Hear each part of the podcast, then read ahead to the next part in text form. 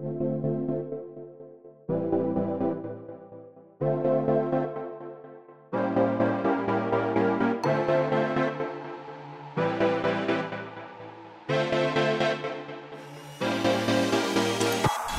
Willkommen bei Hooked FM, dem wöchentlichen Podcast von hookedmagazin.de. Wir reden über die Netflix-Show zu Cuphead, ein Update zum Horrorspiel Devotion, unsere Eindrücke zu Spielen wie Dragon Quest Builders 2, Man of Medan und The Sinking City und am Ende gibt's natürlich noch Robins famoses Formel 1 Fest.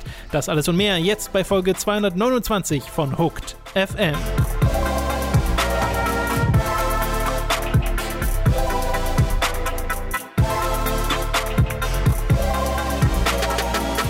Wir begrüßen euch bei einer weiteren Folge Hooked FM. Ich bin Tom, bei mir sitzt der Robin. Hallo. Wohlerholt. Ah, Du strahlst förmlich. was ist eigentlich Warcraft 3? Habe ich noch nie von gehört von dem Spiel. mir geht's so gut, ich habe mich so erholt. Ich weiß, ich habe ich hab mir so ein paar Mal auf den Kopf schlagen lassen. Ich weiß nicht mehr, wer du bist oder was Hooked ist. Ach naja, aber schön, dass du dann trotzdem den Weg hierher gefunden hast, um mit äh, mir über die Spiele-News der letzten Woche und deine Spiele-Eindrücke zu reden. Ich hoffe, an die erinnerst du dich Ja, ich noch. freue mich auf dieses äh, neue, neue Abenteuer für mich. Äh, Genau, eine eine eigene Firma ist spannend.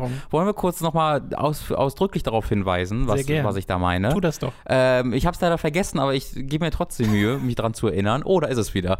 Ähm, wir haben letzte Woche ein äh, Format ausprobiert, ähm, wo wir Warcraft 3 gegeneinander gespielt haben. Getting Good haben wir es genannt. Äh, denn, dass wir Warcraft 3 spielen, ist nur der erste Teil. Wir haben nämlich am Anfang gar keine Ahnung von Warcraft 3. Wir haben das vor einem Jahrzehnt oder so mal aktiv gespielt und hatten da viel Freude dran, aber wir wurden dann plötzlich alt und greisig und haben alles vergessen und haben dann eine halbe Panikattacke bekommen beim ersten Match, das wir gegeneinander gespielt haben. Äh, das war schon äh, sehr, sehr spannend und spaßig. Äh, also für euch, für uns war das vor allen Dingen stressig. Ähm, aber dann haben wir eine Woche uns äh, Zeit gelassen. Äh, in dieser Woche ähm, viel trainiert, äh, damit wir keine Fehler machen oder es sonst wie irgendwie schlecht werden könnte. Und haben dann nach dieser Woche noch einmal gegeneinander gespielt, um dann zu gucken, okay, wurden wir besser, wie sehr wurden wir besser, merkt man jetzt beim Zugucken, dass wir besser wurden und ändert sich das Ergebnis vielleicht des ersten Matches. Diese, das erste Match, das könnt ihr auf unserem YouTube-Kanal äh, völlig frei, kann jeder sich angucken. Wie gesagt, Robin vs. Tom äh, in Warcraft 3 heißt es, glaube ich, Getting Genau. Good. Äh, und den zweiten Teil, der ist dann dort verlinkt, den gibt es exklusiv für Patreon und Steady-Supporter, die uns ab 5 Euro oder 5 Dollar im Monat supporten. Und das hat viel Freude gemacht. Äh, wir hätten beide große Lust, das irgendwann nochmal wieder zu wiederholen, äh, ohne da jetzt Versprechungen zu machen. Man merkt, glaube ich, dass wir Spaß daran hatten. Äh, und wenn ihr auch Spaß dran hattet, dann lasst doch mal einen Kommentar und ein Like und subscribe dann auch, Leute. Oh? Gott, diese Standard, Standard-YouTuber-Verabschiedung. Ach so, auf die, auf die Bell, auf die Kugel, nee, nicht Kugel. Die- die Glocke. Die Glocke, die Glocke klingt. Klickt auf die drücken. Kugel und. Drück, klickt auf die Kugel und drückt den Love-Button. Genau. So. Und liked und swiped uns rechts bei Tinder. Nee, links? Warte. Links. Links, nicht rechts. Oh Gott. Sehr, sehr gutes Marketing, was wir hier gerade betreiben. Äh, wir fangen an mit den News der letzten Woche, äh, beginnend mit einer Netflix-Serie, die demnächst erscheinen soll. Also demnächst ist noch ein sehr dehnbarer Begriff, weil es hat noch kein Datum, so wie ich das gesehen habe. Und zwar erscheint The Cuphead Show auf Netflix, also eine animierte Netflix-Serie zu Cuphead, dem Spiel, falls ihr es vergessen habt, dem 2D Platformer slash Run and Gun slash Boss Rush Spiel, das sehr so auf Max Fleischer Cartoon Ästhetik gesetzt hat, also die, ein bisschen diese frühe Disney Optik äh, und das sehr sehr beliebt war, äh, das ich mag, das du glaube ich auch magst Ja, ja. äh, und das jetzt halt quasi zu dem werden soll, von dem es inspiriert wurde, nämlich ein Cartoon. Ja. Bei Netflix ist ja das Besondere, wenn die was ankündigen, dann kommt es auch raus. Zumindest bisher. Das ist ja normalerweise im Film- und Fernsehbusiness äh, nicht so zuverlässig. Ja, und bis vor ein paar Jahren war es auch einfach noch gang und gäbe, dass du so Sachen hattest wie, oh, hier wird Serie XY Ja, ja. angekündigt Gerade oder Film, Fi ja genau, bei Spielen Mhm. meine ich auch, äh, oder Film äh, XY und da kam dann einfach nie wieder was. Genau, weil, weil ne, haben wir schon oft darüber geredet, wenn halt einer eine Idee hat und anfängt, da so irgendwie ein Drehbuch zuzuschreiben, dann wird das im Filmbusiness meistens schon angekündigt oder liegt irgendwie, äh, Ja. während das im Videospielbusiness erst sehr viel später ist, wenn es schon fortgeschrittener ist, normalerweise zumindest. Ähm, ja, finde ich interessant, aber ich weiß ja nicht, ob ich mehr als das finde, weil diese alten Cartoons habe ich mir auch nie angeguckt. Und äh, was kann jetzt, also Cuphead ist dann ja eigentlich genau das, halt diese alten Cartoons Ja. in jetzt produziert. Ähm, ja, ja, cool. cool für andere bestimmt. Ja, ich frage mich so ein bisschen, was für eine Show draus wird. Sie bezeichnen es selbst als Character-Driven Comedy, weil halt Cuphead und Mughead, nee, wie heißt der andere? Mughead? Der eine heißt irgendwas mit Mug, aber ich glaube nicht Mughead? Head. Cuphead und Mug- Bucket. Bucket. das ist eigentlich jetzt gut. Äh, nee, weiß ich nicht. Also, aber- dass es dass halt um die zwei gehen soll, äh, die charakterlich unterschiedlich sein sollen, aber ich weiß jetzt nicht, ob es sowas wird wie die alten Cartoons, also wirklich etwas, das auch zu Teilen ohne Sprache funktioniert. Und so funktioniert ja auch Cuphead Hm. teilweise, obwohl es natürlich auch die Cutscenes hat, die ganz normalen. Ähm, das glaube ich nicht. Ich glaube eher, es wird schon ein moderner Cartoon, nur halt mit der alten Optik. Wo sie mich kriegen würden, wäre es, wenn es so Bojack Horseman-like ist, dass es halt übelst dark ist äh, und dass sich darum bezweifle dreht, dass diese Figuren irgendwie übelst traurig und Obwohl- depressiv sind, weil deren Stil und deren Welt einfach nicht mehr genutzt wird und sie irgendwie so, so verzweifelt versuchen, wieder ins, ins Showbiz reinzukommen, so wie auch bei Bojack. Also eigentlich sollte Also einfach ich nur mein- Bojack Horseman sein in anderer Zeichenstil.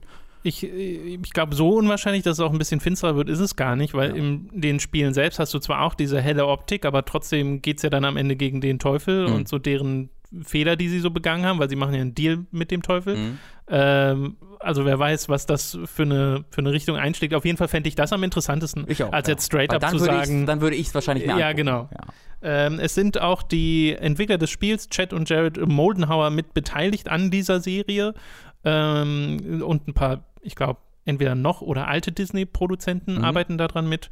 Aber es gibt halt noch nicht so wahnsinnig viele Details. Und es gibt auch noch kein Datum. Ja, so. ich glaube, da können wir uns dann darauf freuen, wenn dann ist dann Witcher wahrscheinlich fertig gelaufen und dann kann man sich auf Cuphead genau, freuen. da gab es jetzt auch wieder neue Bilder zu ja. The Witcher. Ja, ich bin nicht, ich bin nicht überzeugt, muss ich gestehen. Ich fand das gar nicht so schlimm. Ich finde auch nicht so schlimm, aber ich finde David, nee, wie heißt er? Henry Cavill Henry ist Cavill. fundamental miscastet. Das ich kann find, sein. Der, das, das, das muss ich in Aktion sehen. um Genau, das also ich meine jetzt gar nicht. Schauspieler, sondern ich meine nur vom Typ Optisch. her. Ich habe irgendwie bei beim Witcher nie das Gefühl gehabt, der ist ein riesiger Buff-Dude, sondern eher lean und schnell und äh, Wortge wenn der Wortgewandt ist nicht, aber so lean und schnell und halt ausdauernd ist das Wort, was ich glaube ich suchte. Okay. Und Henry Cavill wirkt für mich eher wie so ein, eher athletisch. Wie so, äh, athletisch, dankeschön. Ja. Und Henry Cavill wirkt für mich eher wie so ein, wie so ein Bär. Ähm, und das finde ich wirkt ein bisschen seltsam. Und ich sehe halt vor allen Dingen nur Henry Cavill dabei. Also ich, für mich sieht das Ganze aus wie Henry Okay. Cavill mit einer, mit einer Perücke. Ich hätte gerne einen neuen, einen, einen, einen Darsteller gesehen, den ich noch nicht so gut kenne, wie das auch bei, äh, wie heißen die, die anderen, die man da schon gesehen hat. Jennifer und äh, Ich meine, die kennst du halt nicht so gut, Siri. wie du merkst. Also, Äh, bei Cuphead noch äh, zuletzt einmal die Zusatzinfo. Delicious Last Course ist ja der DLC, der Mhm. gerade sich in Entwicklung befindet, wurde erst vor kurzem auf 2020 verschoben. Ja. Äh, dauert also auch da noch ein bisschen. Ich habe mir mal parallel mit aufgeschrieben, weil diese News diese Woche auch kam. Und ich glaube, wir es noch gar nicht erwähnt haben, dass ja ein Mortal Kombat Reboot ins Kino kommen soll, geschrieben von Greg Rousseau. Und dass jetzt der dem bestätigt hat. Avengers Rousseau? Nee. Okay. Äh, der hier hatte, ich glaube, mal was mit Saints? Row am Hut und macht noch irgendein anderes Film, Okay. äh, Spiele, Soll ich mal nachschauen? Dings. Kannst du mal machen. Äh, Greg Russo. Der hat über Twitter bestätigt, dass dieser Mortal Kombat-Film ein R-Rating bekommen wird und dass es Fatalities da drin geben wird. Der soll im März 2021 erscheinen. Und das war halt bei den vorherigen Mortal Kombats so in der Form nicht der Fall.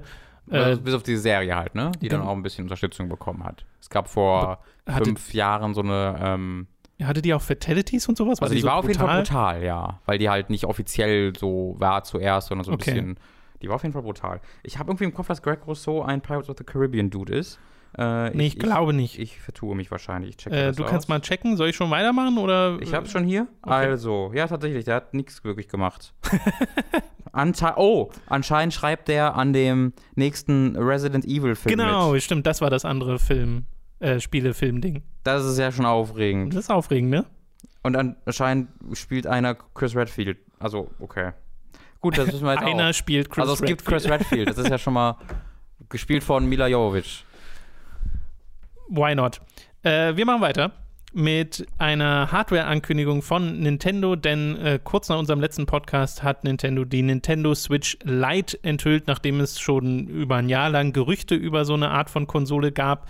Und das ist jetzt wirklich eine Handheld-Only-Konsole, also ist nur für unterwegs. Man kann nicht mehr den namensgebenden Switch vollführen. Das heißt, es gibt keine Docking-Station, in die man sie reinpacken kann. Man kann dieses Gerät nicht am Fernseher spielen äh, und man kann auch nicht die Joy-Cons abnehmen. Das ist alles ein festes Gerät.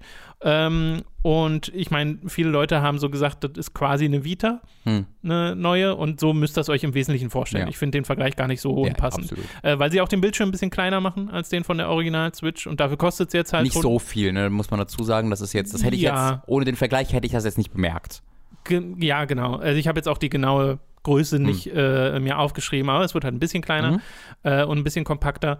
Und äh, Batterie soll auch ein bisschen länger gehen. Also der Akku, drei bis sieben Stunden geben sie an. Der Original wird angegeben mit zweieinhalb bis sechseinhalb Stunden, ist aber noch in einem sehr ähnlichen Bereich und es wird halt 100 Dollar bzw. Euro weniger kosten, wobei ich jetzt gar nicht 100% weiß, ob das eins zu eins sich im äh, Europreis tut's das, niederschlägt, aber normalerweise ist das so, ja. Äh, es werden halt andere Sachen auch nicht mehr unterstützt. Es wird kein HD Rumble geben, das hat dieses Gerät einfach nicht mehr. Labo-Support geht halt teilweise auch nicht mehr, logischerweise, weil man da oft Joy-Cons in so. ähm, die Labos reinsliden muss oder auch die VR-Brille zum Beispiel, für die ist es jetzt halt zu klein, das geht auch nicht mehr. Äh, also Hat es denn, hat es denn überhaupt ähm, Gyro? Gyro, ich glaube Gyro hat's. Okay. Äh, ich bin der Meinung, das hat's nach Ich wie schau vor. mal kurz. Äh, und ja, das ist so ein bisschen das Ding, ist halt, es hat auch ein neues Steuerkreuz. Also das links. das ist das am, eine, was besser ist als link, vorher. Genau, links am Joy-Con, also da, wo der linke Joy-Con wäre, ist ja jetzt ein festes Gerät, äh, gibt es jetzt nicht mehr vier Buttons, sondern das ist wirklich ein Steuerkreuz. Äh, und das ist das eine, genau, wo Leute sagen, oh, dieses Steuerkreuz hätte ich gerne auch bei den normalen Joy-Cons als Option. Ähm, aber es ist halt wirklich jetzt ein Gerät für Leute, die sich eine Switch vielleicht holen wollen, die den TV-Modus nicht brauchen, die vielleicht nicht so viel Geld ausgeben wollen und für die eine Handheld-Konsole reicht. Für mich persönlich äh, ist es irrelevant. Ähm, ich zitiere mal gerade The Verge, dass äh, die Switch Lite äh, Wi-Fi hat, Bluetooth, NFC und Gyro. Ja. Hat die Switch auch Bluetooth? Ich dachte, die hätte kein Bluetooth. Ich- Weil ich habe mir jetzt ja, erst. doch. Also, naja, Okay, weil sie Bluetooth hast, gefunden. heißt es ja nicht, dass du auch alles mit Bluetooth anschließen Nee, dann habe ich einfach die Bluetooth-Option nicht gefunden bei der Switch. Äh, muss ich nochmal genauer nachgucken. Ähm, ja, es ist dieses, also das ist ein, also ich bin dann doch etwas überrascht von der Switch Lite, denn es ist eigentlich nicht das, was normalerweise an diesem Punkt in der Lebenszeit einer Konsole kommt, sondern das ist eigentlich die Konsole, die ganz am Ende der Lebenszeit kommt. Wenn, äh, ne, das ist dann der, äh, die letzte Version vom 3DS, das ist die letzte Version von der Wii, wo dann alles jetzt zurückgefahren wird und man das so auf den günstigsten Preis drückt, um die noch mitzunehmen, die bisher diese Konsolen nicht haben. Es ist nicht wirklich, was ich mir erwartet habe, nämlich einfach eine alternative Version, die genauso gut oder sogar besser ist, die vielleicht sogar ein paar Verbesserungen hat im Bildschirm, äh, in den Analogsticks, was auch immer, äh, und einfach kleiner ist, sondern das ist halt wirklich die Budget-Variante. Das ist die Variante, die du kaufst, wenn du nicht so viel Geld hast, ähm, dir die andere Switch zu holen, weil es ist halt eine objektiv schlechtere von den Features, die es hat. Ähm, und sie kann halt genau das, was die andere Switch auch kann, nur halt weniger als Ja, die ja. andere Switch. Und sie Aber- kann jetzt nichts, was die andere Switch nicht kann. Weil ich- finde jetzt nicht, dass sie groß kompakter ist oder so. Also es wirkt jetzt nicht so wie die, ah, die Switch, die würde ich gerne kaufen, aber die ist mir einfach zu klobig. Das ist eher das Gegenteil der Fall, weil jetzt kannst du die Controller nicht mehr abmachen. Vorher konntest du die Switch auseinanderbauen und, und so quasi noch kleiner, äh, kompakter machen. Das geht jetzt nicht mehr. Ja, aber trotzdem ist sie ja kompakter und ist ja für den mobilen Markt gemacht. Und ich finde, der Vergleich passt nur so halb eben, weil die Switch so eine eigenartige Konsole ist, die sowohl als Docked Heimkonsole funktioniert, als auch als Handheld. Und man nimmt jetzt halt den Docked-Modus raus und Ja. sagt, okay, das ist jetzt die Handheld-Variante. Und die, die Gerüchte waren ja zum einen, dass es sowas gibt und zum anderen aber auch, dass es eine Art Pro-Switch gibt oder Switch Plus oder sowas. Und von der haben wir bisher noch nichts gehört. Es wurde jetzt nebenbei ähm, kam raus, dass Nintendo bei der FCC, ich hatte mir auch aufgeschrieben, wofür das steht, Federal Commu Communications Commission äh, in Amerika, äh, eine Revision ihres normalen Switch-Modells eingereicht haben, ähm, was sie machen, um nicht nochmal durch den kompletten Approval-Prozess gehen zu müssen, weil sie nur Kleinigkeiten ändern. Und einen neuen Prozessor und ich glaube einen neuen Flash-Speicher einbauen wollen. Aber das wird halt nicht groß angekündigt. Das ist einfach das normale Switch-Modell, das ist keine Switch Pro oder so. Die bekommt einfach neue Teile, entweder weil wirklich so ein bisschen irgendwie Ladezeiten reduziert werden können oder sowas, aber das wird es nicht groß geben wahrscheinlich, sondern wird wahrscheinlich nur passieren, weil jetzt irgendwie Teile günstiger geworden sind oder Ja, genau. irgendwelche Produktionsrealitäten äh, sich damit decken.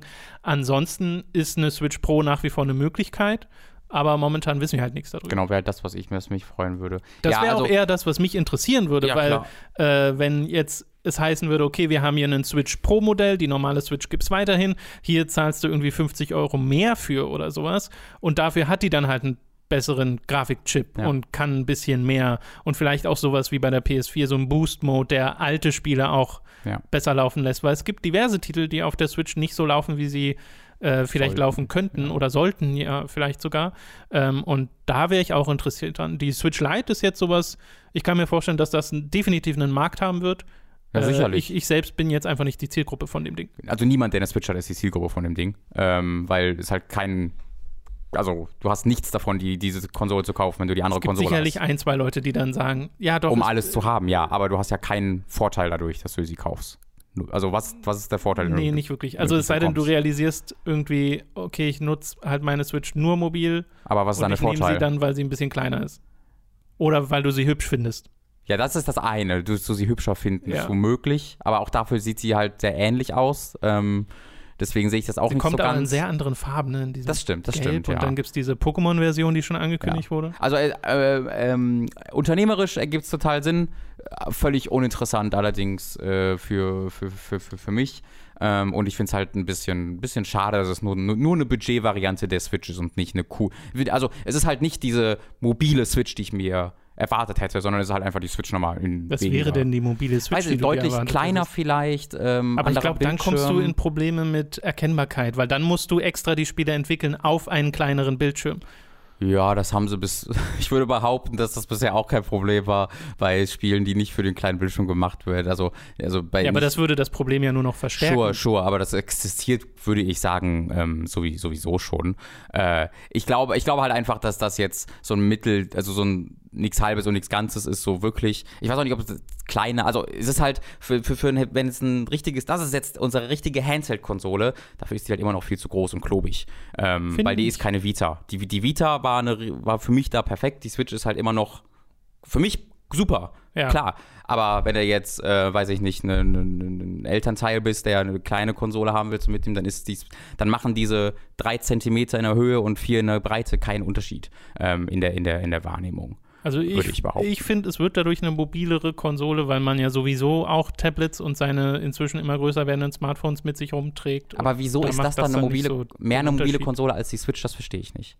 Nee, ich sag, also, naja, mehr dadurch, dass sie halt ein bisschen kleiner ist, aber Ja. ansonsten halt nur eine Alternative in dem Sinne, dass Ja. du weniger zahlst Genau, und sagst, genau, okay, ergibt auch voll Sinn. Ich, ich verzichte jetzt auf den Dock-Modus, weil ich ihn eh nicht brauche. Genau, und das ist völlig, völlig legitim. Und du zerkratzt deinen Bildschirm auch nicht, wenn du, weil du ihn in den Dock-Modus Ja, genau. was natürlich auch gut ist. Also kratzt sie nur, weil du sie ohne Tasche in, der, in deinem mein, hast. ich wirklich, ich bewege meine Switch nie ohne diese Polstertasche, ne? aber das ist so zerkratzt einfach durch das Dock. Bei mir gar nicht. Ja, ich habe einfach so einen Dock irgendwie, der das gerne macht. Amazon Game Studios, lass uns äh, zum nächsten Thema kommen. Müssen wir über Amazon Game Studios reden? Ja, ja, Na ja. gut. Wird übrigens gerade gestreikt während Prime Day. Zu Recht. So- Solidarität Yes. mit den Arbeitern. Amazon Game Studios arbeiten an einem Herr der Ringe-Spiel. Äh, das äh, kam jetzt heraus, nämlich an einem Herr der Ringe Online-Spiel, das nicht mit der TV-Serie verbunden sein soll, die ja auch kommt von Herr der Ringe, sondern äh, aber trotzdem ebenso vor den Buchereignissen spielt. Hm. Und das ist, glaube ich, auch schon alles, was man darüber weiß momentan. Äh, es soll halt ein Online, also wirklich ein MMO werden. Äh, und es wurde wohl vorher schon mal von Athlon Games bzw. Leiu angekündigt und die kannte ich vorher gar nicht vom Namen her, aber Leiu ist tatsächlich die ähm, Oberfirma von Digital Extremes zum Beispiel, Oh, okay. die äh, Warframe machen. Mhm. Also die haben Online-Spiel-Erfahrung im Publishing-Bereich und Amazon Game Studios wollen halt dieses Herr der Ringe-Spiel jetzt entwickeln. Ich habe, mein, ich habe negativ Vertrauen, dass dieses Spiel A existieren wird und B in irgendeiner Art und Weise interessant wird. Weil Amazon Game Studios sind einfach das größte Desaster, das ich mir in den letzten Jahren anhand der Erwartungen, äh, im Vergleich zu den Erwartungen und den Möglichkeiten äh, vorstellen kann. Äh, da arbeitet keiner, äh, so keiner dieser großen Akquisen mehr. Äh, die haben nichts auf Reihe bekommen Erst bisher. neulich Leute entlassen während der E3. Mhm, genau. Ja, richtig, stimmt. Ähm, und ich, also, die, wenn ich da MMO lese, dann denke ich mir, ah, die wollen, dass wir denken, dass das sowas wie Herr Ringe Online ist, aber das wird eigentlich wieder Rust oder so, weil das ist ja auch quasi ein MMO. Ähm, Crafting. ja, ich, gar, ich garantiere, Spiel. ich garantiere es dir. Ähm, also, I Ich don't crafte meinen Ring. ja, das ist so, das ist so ein, ein Missverstehen des, des äh, Grundmaterials, so wie Fallout 76, so auf diesem Level. So, ich craft jetzt Jeder meinen hat Ring, einen Ring. Und genau, und dann da kannst du einmal die, die Fantasy-Atombombe mit dem Ring beschwören. Ähm, aber sowas erwarte ich mir da. äh, ich habe keinerlei Hoffnungen dafür. Äh, ja, also bei mir sieht es jetzt auch nicht so viel optimistisch aus, einfach basierend darauf, dass ich von Amazon Game Studios noch gar nichts gesehen habe, was irgendwie mich optimistisch sein lassen könnte. Äh, und gerade in jüngerer Vergangenheit dann so Sachen zu hören, wie das mit den Entlassungen und so, das lässt mich dann da eher skeptisch zurück. Auch wenn ich mir an und für sich als jemand, der Herr der Ringe sehr, sehr mag, wünschen würde, dass es wieder gute Herr der Ringe-Spiele gibt. Äh, und die gab es halt schon sehr lange nicht mehr. Wir hatten mal eine Hochzeit, wo Ja. wirklich mehrere davon kamen, als die Filme gerade aktuell waren. Da haben EA wirklich gute Spiele mit dieser Lizenz Ja. gemacht. Und äh, zuletzt gab es halt die Shadow of Mordor Spiele, wo aber auch der zweite nicht so beliebt ist wie der erste. Was auch Und- fast nicht mehr Herr der Ringe wirklich ist. Genau. Ist eher Fanfiction. Genau, so wie auch äh, Krieg im Norden, aber das war auch gut. Das hat auch Spaß gemacht. Kriegen super. oder hat Spaß gemacht, genau. Ja, okay, machen wir mal direkt weiter mit äh, ein paar VR-News und Splinter Cell News, Robin. Hey, tatsächlich, also, hm. Ja, äh, Facebook wollen Oculus VR-Spiele machen und das jetzt in ein bisschen größerer Form und haben dazu äh, laut Berichten von The Information bereits abgeschlossene Deals mit Ubisoft ähm, getätigt, äh, nach denen sie Assassin's Creed und Splinter Cell VR-Titel entwickeln wollen, halt exklusiv für Oculus VR. Ja, also erstmal wie immer, scheiß auf Facebook. Wir leben in einer Höllengesellschaft, die kontrolliert wird von schlimmen Firmen. So, das, so haben wir erstmal gesagt. Aber B, äh, cool. Ähm,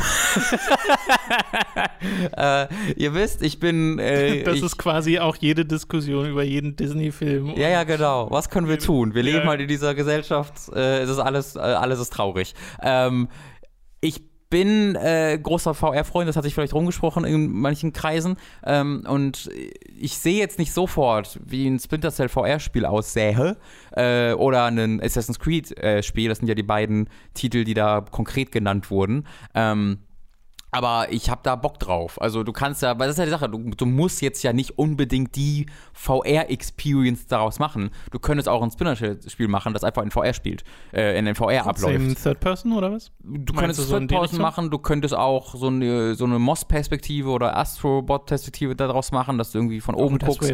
Ja, vielleicht, also da, in dem Sinne könntest du so ein bisschen arcadiger vielleicht machen, weißt du? Ja. Dass du da äh, die auf diesem Weg diesen Leuten ausweichen, ausweichen musst und dann so ein Diorama vor dir siehst. Vielleicht schon, vielleicht ist es dann so ein Mix aus sowas wie Hitman Go und Splinter Cell fast schon, weißt du? Äh, Hitman Go, aber in real, nicht mit Figuren.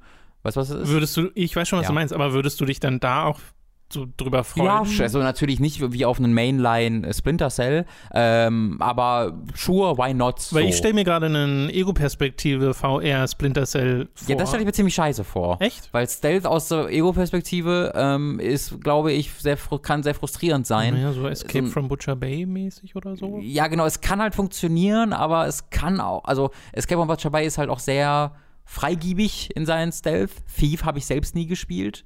Ähm, und bei, bei einem Spiel, und äh, also Escape from Butcher Bay ist jetzt ja kein Stealth-Game per se, sondern hat ja Stealth-Elemente und es, bei Splinter Cell geht es einfach nur um Stealth. Ja. Erneut, es gibt ja Thief, das habe ich selbst nie gespielt, da hat es ja. auch funktioniert. Und Dishonored hat ja auch Stealth, Stimmt, aber Dishonored das ist ist auch ein Also, Also ich es finde, es funktioniert geht, schon. Genau, es geht schon und ich stelle es mir halt einfach witzig vor, wenn du so Gesten einbauen könntest, dass du, wenn du irgendwie zwei diese Oculus Handcontroller hast Mhm. und du musst dann halt an deinen Helm Mhm. quasi ran, um Ja, genau, um dann dieses Fall. Geräusch zu Aha. machen, um die Nachtsicht zu aktivieren und dann kommt, äh, da kommt, glaube ich, schon gutes Splinter Cell-Feeling bei auf. Aber was halt vielleicht so ein bisschen schwierig wird dann, ist die Akrobatik teilweise Ja, ja. umzusetzen, wenn du dann zwischen zwei Wänden klemmst im Spagat oder so. Genau, das habe ich mir jetzt auch zuerst, zuerst gedacht. Gerade wenn man das dann mit Teleportbewegungen auch kombinieren muss, zumindest optional. Ähm, ja, da, da haben sie eine interessante Aufgabe vor sich auf jeden Fall. Bei Assassin's Creed ist es viel einfacher. Also du kannst einfach, ich habe jetzt schon mal in Assassin's Creed reingeguckt mit Warp Egg, so ich mal erzählt habe, mit VR. Äh, das ist einfach Hm. super cool. Das einfach, macht einfach ein Third Person, macht einfach normales Assassin's Creed, steckt das in VR und ich bin zufrieden. Das werden sie nicht machen, weil sie wollen natürlich Nee, einen Dreh glaube, haben. genau, sie wollen halt irgendeinen Twist. Genau. Es muss halt irgendwas sein, wo du sagst, oh, Genau. in VR, cool. finde ich immer noch, also wir sind immer noch da. Ich finde es ein bisschen schade, weil ich finde auch, man, normale Spiele könnten einfach, wenn jetzt das nächste Assassin's Creed einfach einen VR-Modus hätte, Ja. wäre ich voll, wäre ich voll bei. Ähm, aber äh, wie da ja anscheinend Yves Gilmore einen, so, eine, so eine Familienfehde mit mir persönlich äh, hegt, weiß ich auch nicht wieso, aber mich hasst und mir deswegen kein Splinter Cell mehr geben möchte, dann nehme ich halt das von tiefstes Seufzen, Mark Zuckerberg. Goddammit. Ja, aber nimmst du immer noch lieber als Tom Clancy's Elite Four Squad. Elite Squad hieß Elite. es, glaube ich. Ey. Wir haben ein Update äh, zu einem Thema, über das wir vor Monaten schon mal geredet haben, nämlich Devotion. Erinnert ihr euch noch? Devotion ist das Horrorspiel, das taiwanesische, das es nicht mehr gibt. Äh, das hat auch seine Gründe, denn vor vier Monaten in etwa äh, kam das Spiel raus und wurde dann nach kurzer Zeit wieder aus dem Handel äh, genommen. Unter anderem, weil es ja so ein, so ein Talisman Dekorationsgegenstände im Spiel gab, auf denen äh, der Schriftzug zu sehen war, der den chinesischen Präsidenten mit Winnie Pooh verglich. Und das ist schon ein bisschen zu einem Meme geworden. Das, Und als Moron bezeichnet Das mag er der überhaupt nicht. Äh, ja, und auch weitere Sachen, die da äh, mit im, ins Spiel rein interpretiert wurden. Das wurde gereview-bombt von chinesischen äh, äh, Spielern wie sonst nichts. Auf Steam wurde äh, runtergenommen und tatsächlich korrigiert. Also, dass dieser die, die, dieser Gegenstand raus ist aus dem, äh, aus dem Spiel, diese Referenz raus ist. Äh, hat aber nicht so viel gebracht, wurde dann trotzdem wieder weggenommen und äh, sie haben halt gesagt, das war nur eine Platzhaltergrafik, das war nicht die Absicht, Hm. so da jemanden zu beleidigen oder sonst irgendwas. Äh, äh, wie gesagt, war dann aber trotzdem raus aus dem, äh, aus dem Spiel. Die Publisher-Beziehungen wurden gebrochen mit ihrem Publisher IndieVent und äh, Winking Skywalker. Äh, in China wurde der Hashtag Devotion geblockt äh, und solche Späße. Und erst jetzt im Juli äh, 2019 wurde, wurden dem Publisher IndieVent ähm, die äh, Geschäftslizenz entzogen. Es wurde als Grund angegeben, dass gegen geltendes Recht verstoßen wurde, aber jetzt nicht spezifischer. Aber es könnte vielleicht damit zusammenhängen, dass sie was mit Devotion zu tun hatten. Äh, jetzt gab es ein neues Statement von Red Candle Games, den eigentlichen Entwicklern von Devotion, in denen sie sich erneut entschuldigen äh, für die ganze Nummer, auch für den Schaden, der ihren Partnern da angerichtet wurde. Sie sagen, dass es in naher Zukunft keinen Re-Release von Devotion geben wird, dass das nicht geplant ist. Sie betonen nochmal, dass die Kernmessage des Spiels die Tragödie einer Familie war, die von einem fanatischen religiösen Kult geschädigt wurde. Und, ähm, und das lese ich Der einfach- Kult heißt China, nicht China. Ich weiß nicht, was ihr wollt. Und das möchte ich mal vorlesen, weil ich finde, das ist so eigenartig formuliert. ja, man merkt, dass auch die Englisch nicht offensichtlich nicht die erste Sprache ist. If in the future the public would be willing to view this game rationally and allow us the opportunity to rebuild trust with our players, Red Candle would reconsider re-releasing Devotion. Ja, ich glaube, das ist sehr viel so äh, Redearten, die dann es vielleicht auch in Taiwan gibt und die dann ins Englische übersetzt ja, werden. Das, das weiß ich nicht. Ähm, ja, es ist sehr schade. Also, äh, es ist nat natürlich, sagen sie, also worauf sie sich darauf beziehen, ist, dass sie halt sagen, ne, wie du, wie du gerade vorgelesen hast, unser Spiel hat keinerlei antichinesische Botschaften oder in sonstiger Art und Weise politische Botschaften. Ähm, was, ja, die auch über, also das war noch das Ding, chinesische Spieler haben über diesen, diese Grafik im Spiel hinaus genau. das reininterpretiert. Also ich glaube nicht nur chinesische Spieler, weil es nicht sehr, also ich habe es ja selbst nicht durchgespielt, aber ich habe mich, mich auch belesen und ich werde es unbedingt noch durchspielen, weil ich auch nicht für sonderlich unwahrscheinlich halte, dass es irgendwann aus den Bibliotheken gelöscht wird, so wie das gerade irgendwie vonstatten geht. Ähm, vorher will ich ja selbst nochmal spielen, aber äh, wenn du dir auch anguckst, was sie vorher gemacht haben mit Detention, das ist ein Spiel, was ebenfalls sich extrem krass mit der Historie von Taiwan ähm, beschäftigt und äh, sehr, sehr politisch ist und ich glaube auch die Parallelen in der Geschichte von die, die Devotion sind jetzt nicht unbedingt aus den Haaren gezogen. Also unabhängig davon, ob sie das jetzt komplett so äh, in ihrer Intention hatten. Also ich würde es für unwahrscheinlich halten, auch mit dem, mit dem, mit dem Spiel, was sie vorher gemacht haben, dass da nicht, dass da keinerlei Gedanken waren, äh, dass man, dass das eben eine Metapher darstellt. Ähm, ich kann aber komplett verstehen, dass sie jetzt natürlich sagen müssen auch, nein, nein, nein, nein, oh Gott, oh Gott, oh Gott, oh Gott, äh, das hat nichts damit zu tun, ähm, weil sie ja offensichtlich unter unglaublichem Druck stehen. Also es muss ja einen Grund dafür geben, dass das Spiel immer noch nicht released wurde, dass sie immer noch kein Geld damit ähm, wieder machen, ähm, außer halt, dass sie einfach sagen, oh, das tut uns ein bisschen leid. Ähm, da wird wirklich krasser Druck auf sie auf, ausgeübt ähm, werden, sicherlich, weil äh, ja, sie sind dann halt in Taiwan, aber ich glaube auch in Taiwan bist du dann nicht einfach komplett sicher vor dem chinesischen mhm. Staatsapparat, äh, oder es ist ja hinlänglich bekannt, dass du auch da nicht komplett äh, äh, sicher davor, davor bist, ist ja. Wobei zumindest also ich, ich habe es nicht mehr genau im Kopf und ich habe es mir auch nicht aufgeschrieben, aber ich habe gelesen, dass äh, es in Taiwan Politiker gab, vielleicht sogar äh, auch Präsident oder mhm. sowas.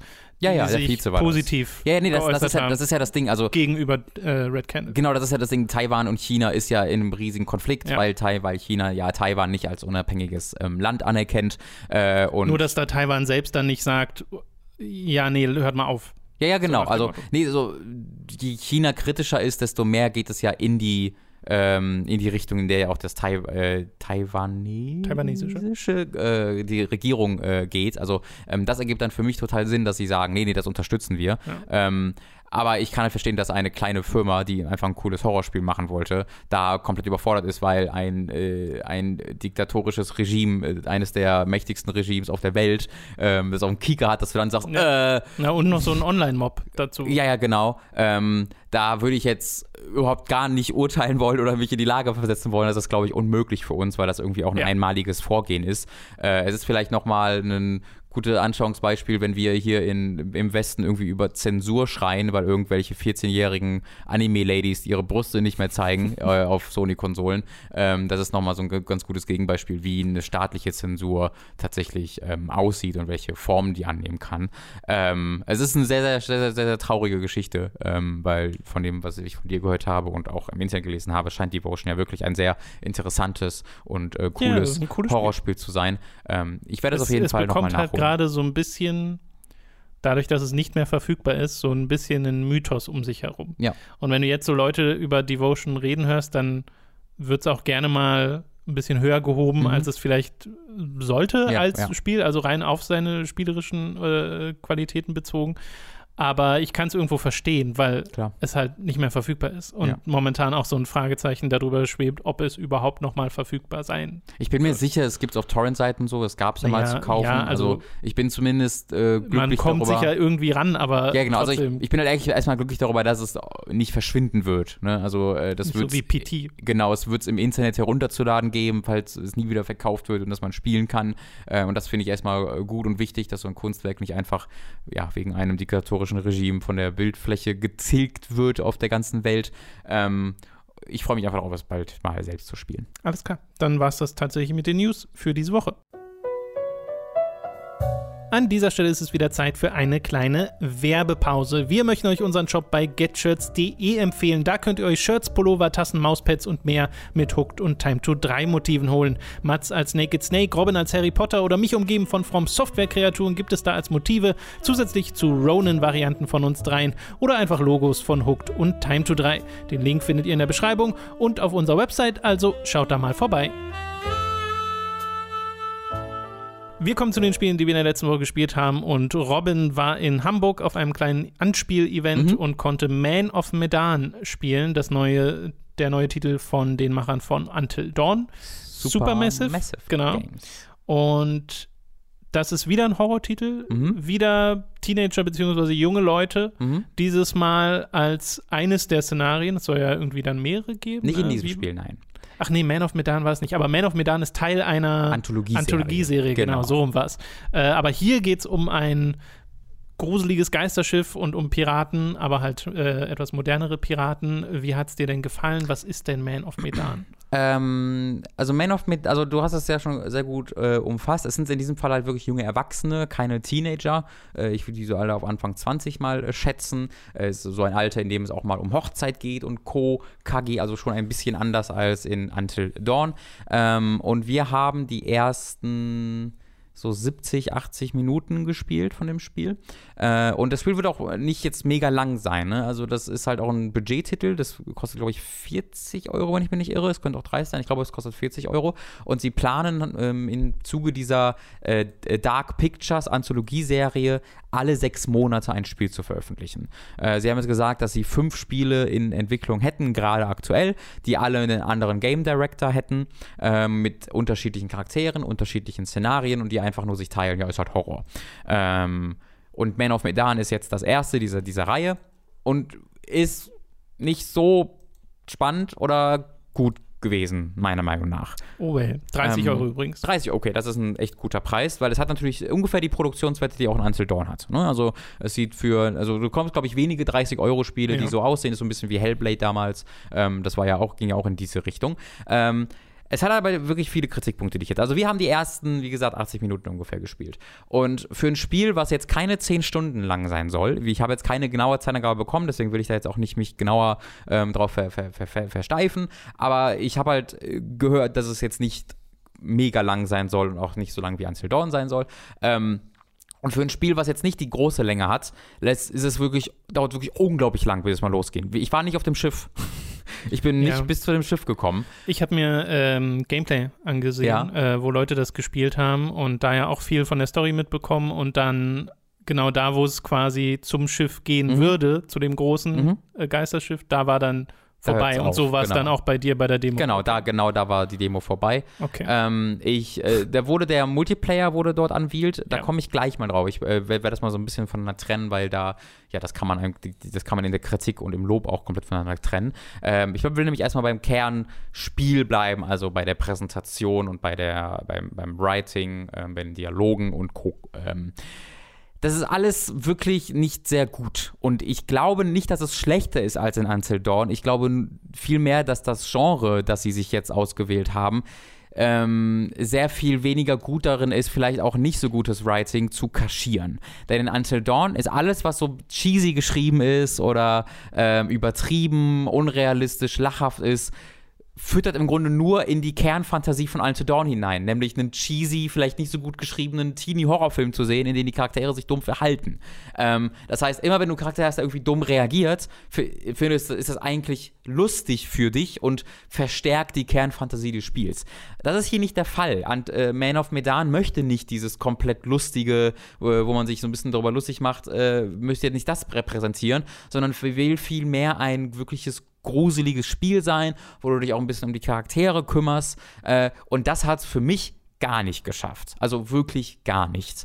Äh, ich fand die Charaktere ganz schwer überhaupt nur zu fassen, denn sie haben keine rote Linie. Du kannst dich natürlich wie immer entscheiden. Ne? Du hast Entscheidungsvielfalt in deinen, in, in deinen Dialogen, wo du A oder B wählen kannst. Mhm. Ähm, du steuerst aber ständig unterschiedliche Figuren. Du wechselst ständig hin und her. Mal, mal den, mal den, mal den.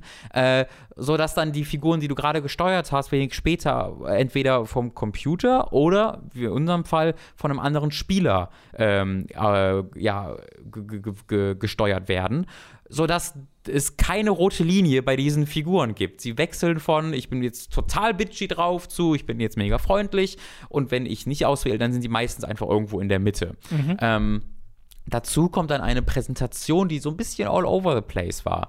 Du hattest, äh, also grafisch sieht es halt exakt so aus wie Until Dawn. Das heißt, du hast all die Stärken, aber auch all die Schwächen, dass halt die Charaktere alle so aussehen, das heißt, aussehen als würden sie mit angezogener Oberlippe reden, wo so ihre, ihr Oberkiefer, die, die, ihre obere Zahnreihe immer so ein bisschen zu präsent im Bild ist. Ähm, das ist mir schon in Until Dawn total aufgefallen, das ist auch hier total der Fall. Äh, aber es ist auch aus filmischer Sicht ähm, nicht besonders gut. Also wenn ein Film so geschnitten und gedreht wäre wie Man of Medan, dann würde es eine, eine ungenügend bekommen. Ähm, bei, einem, bei einem Spiel fällt es nicht so sehr auf, weil die halt oftmals da nicht so gut sind, aber das ist nochmal extra schlecht in, meine, in meinen Augen gewesen. Es ist dann so, sind so kleine Sachen, ähm, die sich dann irgendwann summieren. Dass ein Charakter, ähm, ich weiß nicht, ob du das auch in der, in der B-Roll-Footage gesehen hattest, du startest in so einem Prolog, ähm, wo du, ich glaube, es ist Zweiter Weltkrieg, vermute ich mal, weiß ich nicht genau. Du spielst halt Soldaten, die irgendwo äh, in Asien unterwegs sind. Was, Das habe ich nicht glaube gesehen. Ich, glaube, es war in Asien, okay. Ähm, und äh, das ist so die erste halbe Stunde, dass du diese Soldaten spielst, auf dem Schiff, vermute ich mal, auf dem du dann auch später bist, wo da dann was passiert, Mhm. Ja. ähm, was dann die Story losgehen lässt. Äh, und dieser ein, die Soldatin, den ich gespielt habe, der ist dann aufgewacht und halt alle waren weg. Alles war leer und äh, er hat dann dieses Schiff erkundet. Und ähm, er macht dann ganz am Anfang in seinem Zimmer eine, eine Schranktür auf und aus dem Schrank kommt dann eine Leiche gepurzelt. Ähm, und da ist so ganz grundsätzlich, wie es inszeniert ist, hat nicht funktioniert. Äh, es war nämlich so inszeniert, dass er du hattest einen Shot auf, das ein Close-up auf das Gesicht von ihm. Er hat die Schranktür aufgemacht. Dann gibt es einen Gegenshot auf die herauspurzelnde Leiche. Dann würdest du eigentlich, also du würdest eigentlich diesen Schockmoment haben, was ja auch ein Dü gibt, natürlich, so ein Jumpscare-Moment. Und dann würdest du diesen Dü-Moment haben und dann würde es eigentlich in einem einigermaßen okayen Film wahrscheinlich direkt zurück äh, zu der Perspektive von deinem Charakter gehen, wie er reagiert und dann vielleicht nochmal zurück zu der Leiche, dass du sie ein bisschen ausgiebiger beobachtest. Hier ist es so, dass du den Charakter siehst, er macht die Tür auf, du siehst die Leiche und die purzelt dann so drei Sekunden, vier Sekunden raus und dann bleibst noch so ein paar Sekunden, nicht Sekunden, aber so, so, so ein paar Momente auf der Leiche, die am Boden liegt, liegen. Und dann gibt es den Gegenstand auf den Charakter, der dann wow reagiert. Was halt dann zwei, zu spät. drei Sekunden zu spät Ja, kommt. ja. Und davon ist das Spiel so ein bisschen durchzogen von so ganz grundsätzlichen Anschlussfehlern, aber auch einfach inszenatorischen Fehlern, die auch ich, ich bin ja nicht ausgebildet, ich habe keine Ahnung von Filme machen, ich könnte das auch nicht besser. Aber selbst mir fällt das dann zumindest unterbewusst auf und wenn ich es dann genauer mir analysiere, dann kann ich es auch genauer auf solche Sachen ähm, ähm, halt äh, runter, äh, ja, äh, Brechen. Brechen. Dankeschön. ähm, es sind eine Anschlussfehler gibt es halt auch viel, dass sie einfach nach links gucken und dann gibt es einen Cut und dann gucken sie nach geradeaus oder nach rechts oder die Charaktere gucken ständig an den Figuren vorbei. Äh, das finde ich, da sitzt der nicht genau, das ergibt eigentlich gar keinen Sinn, wo man so das Gefühl hat, ist das wegen der Entscheidungsvielfalt, dass sie das, dass das in der Mitte, Hm. in die Shots so, die in allen sichtbar sind und dann drumherum das nicht mehr so Ja, ganz zusammen. Das kann, ich, das kann ich nicht genau sagen. Also das, was ich gesehen hatte, war, äh, ich habe halt das bei RKG geschaut, Mhm. wo drei Leute das. Arcade G? Na was? Nein, RKG. Die Retry, Ach so. Prepare to Try Leute. Ähm, Gut, das nochmal. Ja. äh, und Also RKG, falls ihr das RKG, suchen genau. wollt. Und äh, die haben das halt gespielt und die haben das natürlich selbst ein bisschen geschnitten, aber auch da ist mir aufgefallen, dass es ab und zu so awkward Momente gibt in der Art und Weise, wie sich das Spiel präsentiert, gerade was so Shot gegen Shot betrifft, wo Mhm. irgendwie der Anschluss nicht ganz passt.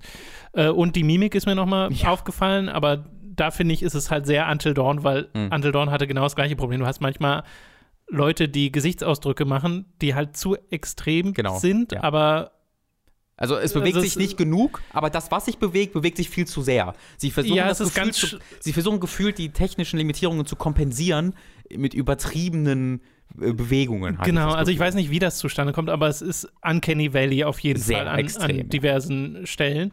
Aber abgesehen davon, in der Art und Weise, wie es sonst sich präsentiert hat, mit den Entscheidungen, die die Spieler treffen mussten, mit den äh, Figuren, und, um auf so äh, die auf das Szenario zu reagieren, wo sie ja dort, von, bei dem, was ich gesehen habe, sind sie auf so einem kleinen Genau. äh, Schiff, äh, so einem kleinen Boot drauf, auf dem Weg zu dem großen Schiff. Also wissen sie an dem Punkt, glaube Also ich, sie noch nicht wollen, so richtig. da, aber- darum geht es darum, einen Wrack zu erkunden. Genau so.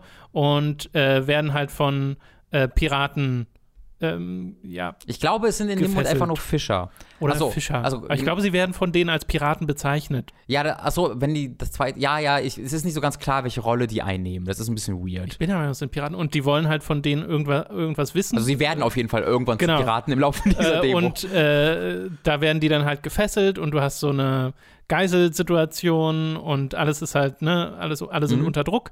Und das fand ich war sehr klassisch Until Dawn in der Art und Weise, wie du dann entscheiden musstest, okay, wenn der jetzt mitgenommen wird von einem der Piraten, um befragt zu werden, bist du jetzt sehr hörig oder Mhm. sagst du so, nee, äh, du kannst mich mal und dann kriegt er halt eine gescheuert oder ihm wird ein Stück Ohr abgeschnitten oder sonst Ja. irgendwas. Äh, und dann werden diese hin und her getauscht. Irgendwie hat es mich da sehr an Until Dawn Auf jeden erinnert. Fall. Auch Würde in der Art und Weise, wie es gespielt wird. Würde ich auch sagen, ähm, ich fand halt, das Writing ist mir halt negativer aufgefallen als in Until Dawn. So ging es mir dann halt in dem Moment Setting. nicht. Das, das finde ich dann so interessant, weil Ja, ich, ich- ich, finde nicht, dass das Setting und der Kontext das Ganze so sehr verändert, dass für mich das Writing jetzt besser oder schlechter wirkt als Until Dawn, sondern eher so auf einer Linie. Und das sagst Mhm. du ja eigentlich auch, nur dass es halt für dich durch die Art und Weise, was für eine Story es jetzt ist, nochmal anders wirkt. Hm, Ich, ich würde nicht ähm, die Szene auch dazu äh, zu Rate ziehen, wo sie überfallen werden, weil das ja relativ äh, reaktionär ist. was, genau, es genau. passiert was und es ist viel, also jetzt nicht unbedingt Transformers-mäßige Action, aber in, es ist schon Action. Mhm. Ähm, die, Sache ist, bis das halt passiert, bist du halt so eine knappe Stunde bereits im Spiel drin. Ähm, und in, diesem, in dieser Stunde, also vor allem auf diesem kleinen Boot bist du dann halt wirklich sehr, sehr viel. Und da wird im Grunde nur erzählt. Also da Okay. sitzen die Leute gegenüber und da stehen sie gegenüber und reden einfach nur. Ähm, und da wurde es halt für mich sehr kritisch, ähm, weil keiner dieser Figuren redet wie ein Mensch. Ähm, und keiner dieser sieht wie ein Mensch dabei noch aus. Ja, ja. Und dann, wenn es gibt ja auch diese in Anführungszeichen lustigen Sprüche wieder, die so ab und zu eingeworfen sind, Ja. wo du so denkst, ja, okay, das, das würde man jetzt nicht Ja, sagen ja, in der genau. Situation. wo, wo auch die, wir hatten die deutsche Übersetzung auch da, die gut eingesprochen ist, aber ähm, die Texte, also das, das nimmt sich sehr, sehr viele Freiheiten in seinen Texten, wo du denkst, das hat er aber gerade nicht gesagt, aber ist okay. Ähm, ich glaube, irgendwie never, never do that again oder sagt er, und dann ist irgendwie die Übersetzung, ach so ein Quatsch, irgendwie sowas ähnliches war das. Oh, okay. Ähm, jedenfalls, äh, wo es äh, für mich das Fighting dann wirklich endlos auseinanderfiel, war halt in dem ruhigen Moment am Anfang, wo du auf diesem Schiff als Soldat unterwegs bist ähm, und äh, er halt auf diesen Horror reagieren soll, der um ihn herum passiert. Ähm, und ich habe mir ein Zitat halt gemerkt, da werden ein paar Worte jetzt sicherlich nicht hundertprozentig akkurat sein, aber insgesamt war, war es das, was er gesagt hat. Er macht dann nämlich eine Tür auf und einer seiner Kumpelsoldaten äh, stolpert ihm so tot entgegen. Der hat gegen die Tür Mhm. gelehnt und kommt ihm dann entgegen. Mhm. Äh, und das ist ganz am Anfang. Also er hat noch gar nicht, weiß noch gar nicht, was da los ist. Und seine Reaktion darauf ist, oh man, this situation is Fuba beyond all belief. Fuba ist halt, äh, nee, nicht beyond all, belief, weil Fu Fuba ist fucked, Fucked up, beyond, all, repair. repair, genau. Das heißt, er sagt, it's Fuba irgendwas, nicht beyond all belief, aber irgendwas. Und das war's. Und dann geht er weiter. Und du denkst so, äh? Was? Das, und das zieht sich halt durch diesen Anfang, dass er so überhaupt gar keine menschliche Reaktion Okay. ähm, auf diesen Terror hat um ihn, um ihn herum. Ähm, ich fand es leider wirklich nicht so toll. Also ich fand es halt sehr, also es war jetzt nicht so, dass ich mich übelst aufgeregt habe, aber es war halt in den meisten Fällen nicht sehr überzeugend und dann ganz, ganz viel sehr langweilig. Ähm, weil es einfach, das Spiel ging einfach nicht los in dem Part, den ich gespielt habe. Und wenn ich halt überlege, dass das ein Drittel von dem Spiel war, dann frage ich mich auch, was so Was warum. kommt da noch? Wie lange ist das dann? Ja, ja, genau. Wieso, Ja. Was soll das? Wieso habe ich so viele Stunden damit verbracht, diese mega unsympathischen Figuren nicht kennenzulernen? ähm, ja, das, das habe ich nicht so ganz verstanden. Ja, es, auf mich wirkt es, und wie gesagt, ich habe ja nur den einen Abschnitt gesehen, in dem tatsächlich Sachen passierte, äh, passiert sind, wie Until Dawn, ohne jetzt in eine oder die andere Richtung sich groß entwickelt zu haben, weißt Ja. du? Ähm, Aber oh, so ein bisschen ein Einzeldon, wo die, die, die Kernidentität aber weggenommen wurde. Weil es halt, weil es halt nicht mehr der Teenie-Horror ist, sondern ist halt, nicht, ist halt irgendwie gru- gruselig. Ist gru- gruselig, glaube ich. So, das ist so Ja. die, die Identität, mit der es ausgetauscht wurde. Ja, ja. Äh, ich glaube halt, dass nach wie vor die Freude dadurch kommen soll, gerade wenn man mit mehreren Leuten spielt, dieses, nein, mach doch das nicht, mach doch das nicht, oh Gott, was hast du getan? Und jetzt äh, stirbt unser Charakter wegen deiner Entscheidung oder sowas. Äh, gerade wenn du Mhm. dann Multiplayer hast, da kannst du ja mal drauf Ja. eingehen, gleich wie das funktioniert. Äh, und dass das vielleicht auf der Ebene auch funktionieren kann. Ich finde es gar nicht so unsmart zu sagen, das ist ein Budget-Titel Mhm. und ein bisschen kleiner und Mhm. so, weil Until Dawn war ja sehr groß ausgelegt und jetzt machen sie halt mehrere kleinere Titel, ähm, wo die, das Szenario dann auch immer wechselt. Aber äh, ich bin jetzt auch nicht irgendwie hyped oder habe das groß auf meiner Most Wanted List und das, was du erzählst, äh, fügt dem jetzt logischerweise dann auch nichts groß hinzu. Aber ich habe auch zum Beispiel nicht das andere Spiel von Supermassive gespielt, was sie in der Zwischenzeit mal veröffentlicht haben. Den Patient hast du doch gespielt, oder? Die, ja, stimmt, das ist Ja. das VR-Spiel, aber Ja. sie haben doch das mal mit, gemacht. mit äh, Handy zu, Ach ja. Multiplayer-Spiel. Ja, ja. Wie hieß denn das? Weiß ich nicht. Das soll auch nicht so toll gewesen sein. Ich hatte eigentlich gehört, dass das ganz okay war, aber ja, ganz okay ist vielleicht das, äh, wofür ich Aber zustimmen. wie gesagt, ich habe halt nichts mehr groß. Ja, ja. Kann, wie ihr seht, kann ich mich nicht mehr an den Titel erinnern. das, war, das hat mit Playlink hat's funktioniert, Ja, was Sony erfunden und dann vergessen hat. ähm, Äh, ja, wie funktioniert der Multiplayer? Der Multiplayer, äh, es gibt zwei Multiplayer-Modi. Einmal ähm, einen, wo ich sage, das ergibt Sinn, nämlich den äh, Movie Night-Modus, wo du, ich glaube, mit bis zu fünf Leuten spielen kannst und jeder wählt einen Charakter. So, du sagst, dieser Genau, Spieler ja. spielt diesen Charakter und immer wenn der Charakter dann was sagt oder was steuert, spielt dieser Charakter den, äh, spielt dieser Typ den äh, oder der Frau den und du gibst einfach den Charakter, äh, den, den Controller umher. Unten rechts steht dann immer, jetzt kriegt Spieler Ach 3 so. den Controller, jetzt kriegt Spieler 1 den Controller. Ähm, das finde ich ziemlich cool. Ja. Äh, das ergibt total Schöne Sinn Idee. und das ja, ist eine schöne Idee. Äh, es gibt aber noch einen zweiten Koop-Modus, der grundsätzlich anders fun äh, funktioniert, ähm, weil das ist wirklich ein Online-Modus, wo du, den, das ist das, was ich gespielt habe, wo du äh, gleichzeitig mit einem anderen Spieler übers Internet spielst. Ähm, wo, also in diesem Setting, wo ich unterwegs war, waren halt immer zwei Leute ähm, äh, im, auf dem Prologschiff, ohne dass ich das gesehen hätte. Der war irgendwo anders, das, da war ich einfach alleine unterwegs. Aber auf dem, äh, in dem zweiten, also wo es zum Kernspiel hinzuging, da bin ich immer, wenn ich irgendwo langlaufen konnte auf diesem kleinen Boot, konnte auch mein Mitspieler da langlaufen.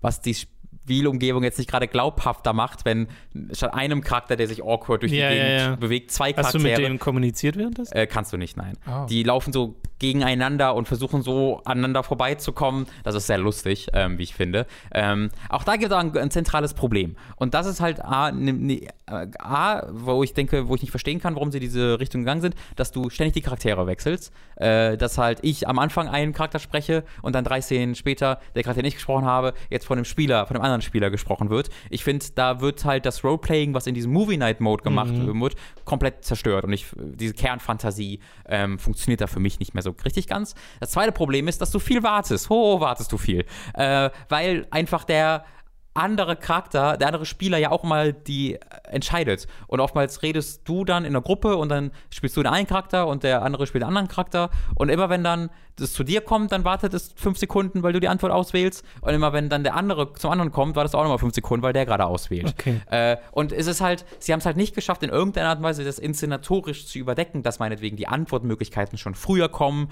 wie das in einem Mass Effect jetzt zum Beispiel der Fall war, oder dass irgendwie weitergeredet wird, wie das in vielen Spielen ja mittlerweile gemacht wird, sondern es ist immer so, dass dann halt wie in Until Dawn, äh, war das dann das, die Nahaufnahme vom Gesicht und er guckt dann mit den Augen so in der Gegend rum, fünf Sekunden, und dann sagt er, nein.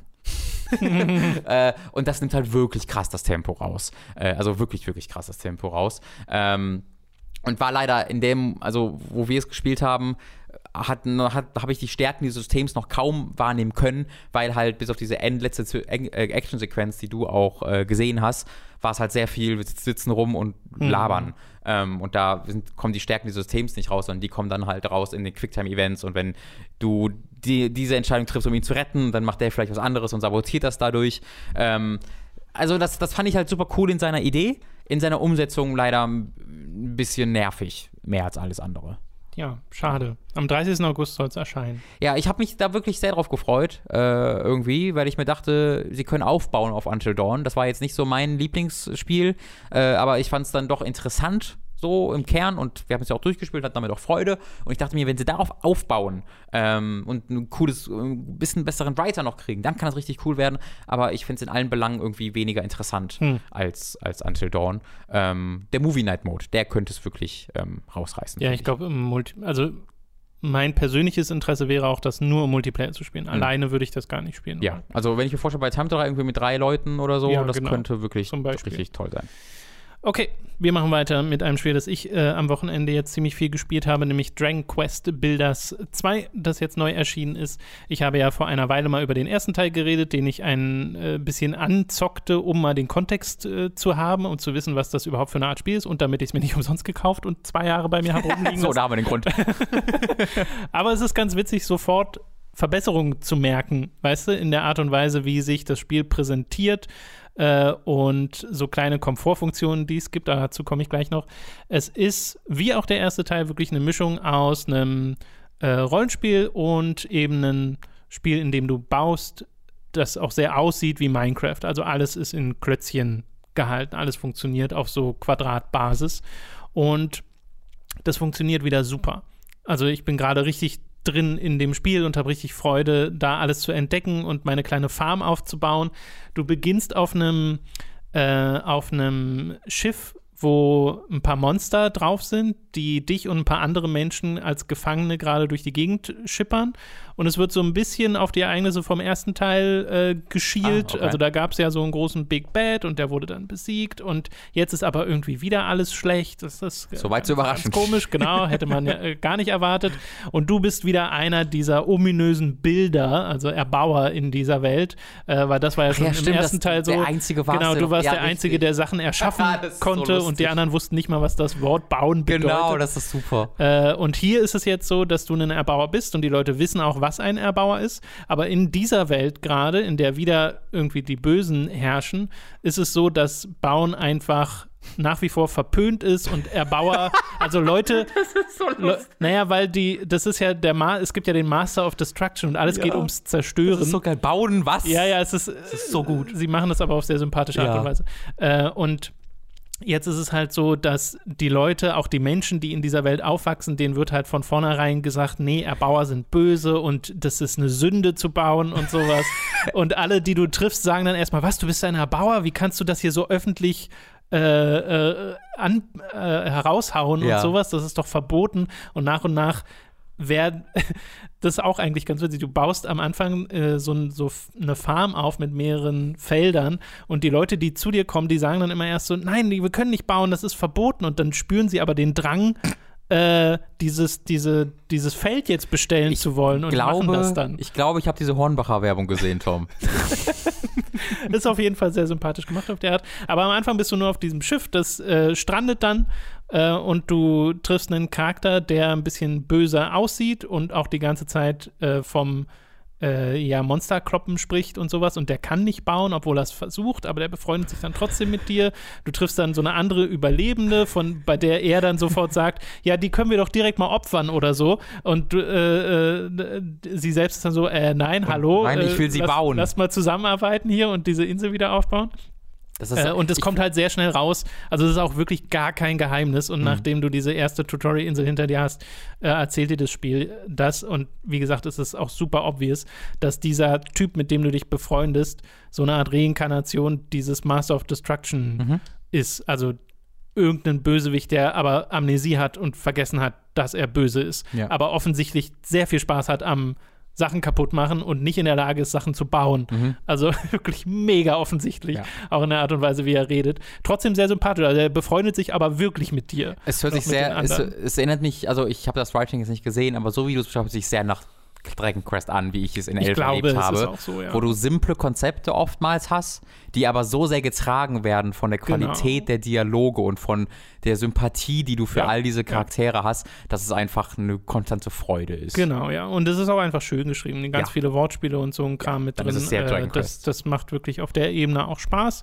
Auch wenn es mir persönlich gerade am Anfang ein bisschen sehr viel Text ist, wo ich lieber, okay, ich will jetzt mal zu den Mhm. Gameplay-Sachen kommen, äh, aber das kriegst du dann auch relativ schnell hinter dich. Ich mag Und- voll eine Welt einfach, in der alle Leute, die, also ob du gut oder böse ist, wird so ein bisschen dadurch definiert, wie sehr du Handwerkern magst. So, Ja. und wenn du sagst, nee, ich hab nicht, bau nicht gern, bist du halt wahrscheinlich der Bösewicht. Ähm, das ist einfach so eine toll, also das ist so dumm, Ja. dass, ich, dass ich mir perfekt vorstellen kann, wie es zu dem Writing von Dragon Quest passt. Genau. Ähm, so super cool. Ja, diese Tutorial-Insel bringt dir dann halt ein, ein paar der Basics bei. Du kommst aber sehr schnell davon weg. Isle of Awakening heißt die und kommst auf die erste richtige große Insel, wo ich jetzt den Namen leider wieder vergessen habe.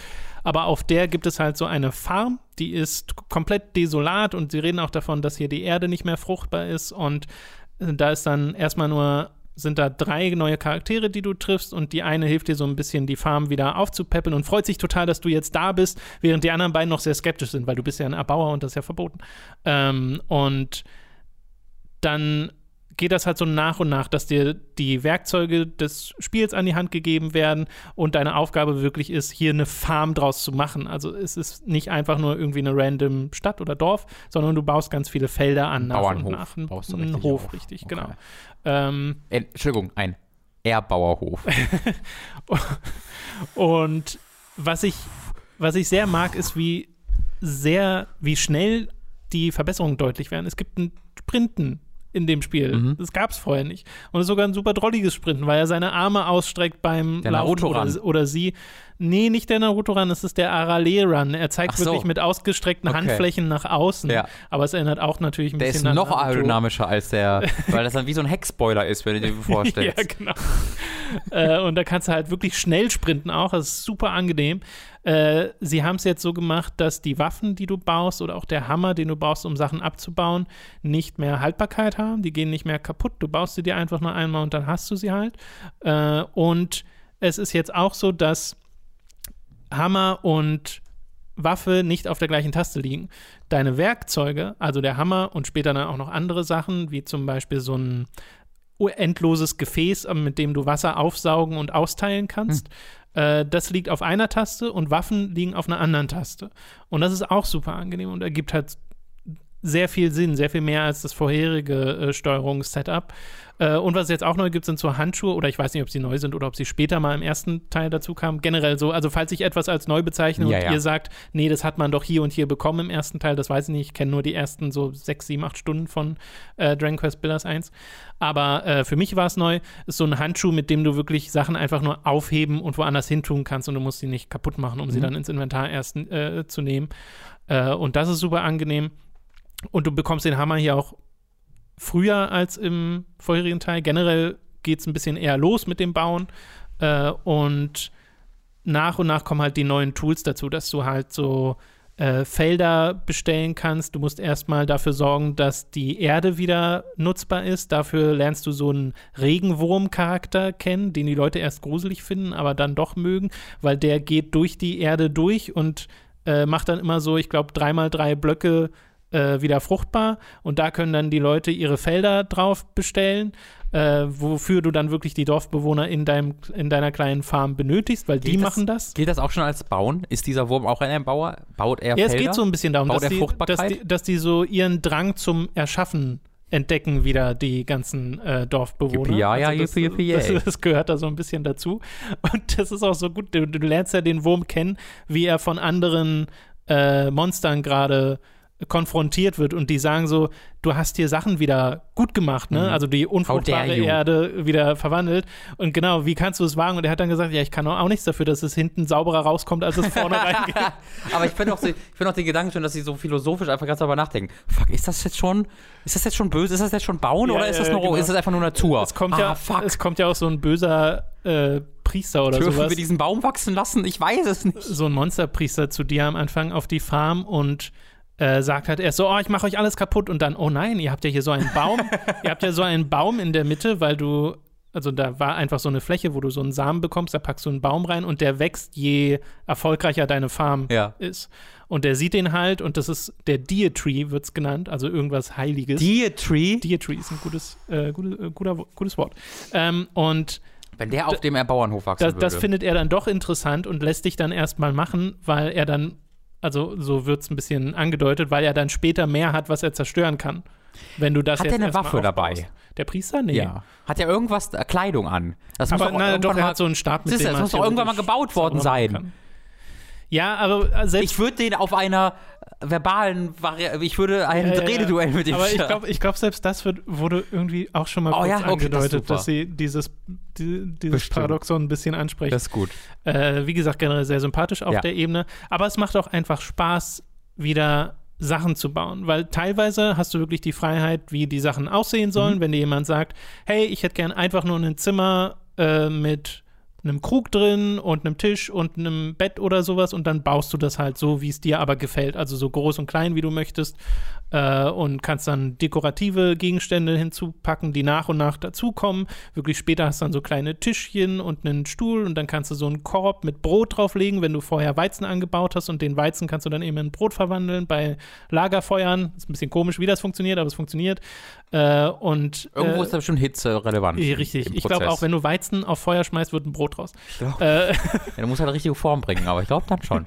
so funktioniert es zumindest in Dragon Quest Builders 2. Oder jetzt zuletzt habe ich ein Badehaus gebaut, weil die das wollten, aber dafür kriegst du dann wirklich einen Blueprint, die gab es auch vorher schon.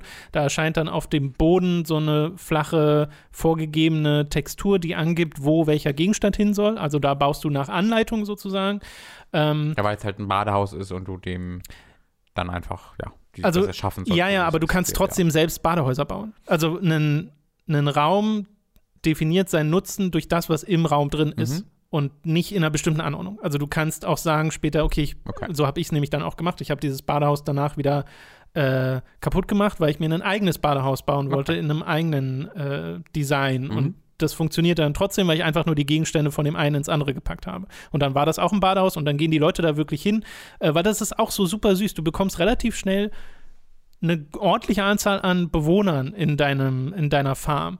Und die brauchen dann natürlich auch Platz zum Schlafen. Und sie legen sich auch einfach so auf den Boden, wenn sie das nicht haben, was auch irgendwie niedlich ist, weil ich habe wirklich nur, ich glaube, zwei Häuser, in denen Leute schlafen und in jedem sind einfach sechs oder sieben Strohbetten Mhm. drin und da liegen die dann alle aufeinander äh, und schlafen dann abends und du bekommst später sogar so einen kleinen Hund und der legt sich dann auch irgendwie dazu. Das hört sich mehr wie eine niedlich aussieht. Kommune, denn wie ein Bauernhof an, Tom. Ja, genau, aber ist wirklich dann auch so, weil es halt so schön ist, wenn du dann morgens, äh, wenn die Leute morgens aufwachen, gehen sie alle, holen sich Essen aus der Kiste, in die du Essen gepackt hast, weil das ist so eine Gemeinschaftskiste, gehen damit, falls du es hast, zu einem Tisch mit Stuhl, um da dran äh, dann ihr Essen zu futtern und gehen danach an die Arbeit, nehmen sie ihre Haken und gehen auf die Felder, um die zu bestellen. Wenn du sie deklariert hast als äh, Felder und sag, gesagt hast, was hier drauf gesät werden soll. Und dadurch kriegt das so einen richtigen Wuselfaktor. Und das ist voll schön. Vor allem auch, weil es jetzt so ein System gibt, das die Charaktere Dankbarkeit fallen lassen. Die fallen Äh, lassen. ja, ja, Oh nein, ich habe meine Dankbarkeit Kleine verloren. Herzchen, die die droppen, Okay. immer wenn sie irgendwas schaffen oder wenn du irgendwas schaffst und das sammelst du dann ein und das sind quasi die Erfahrungspunkte Mhm. für deine Stadt. Ich bin der Meinung, es hat vorher einfach so funktioniert, ohne dass du irgendwas aufsammeln musstest und jetzt sammelst du die Sachen aber.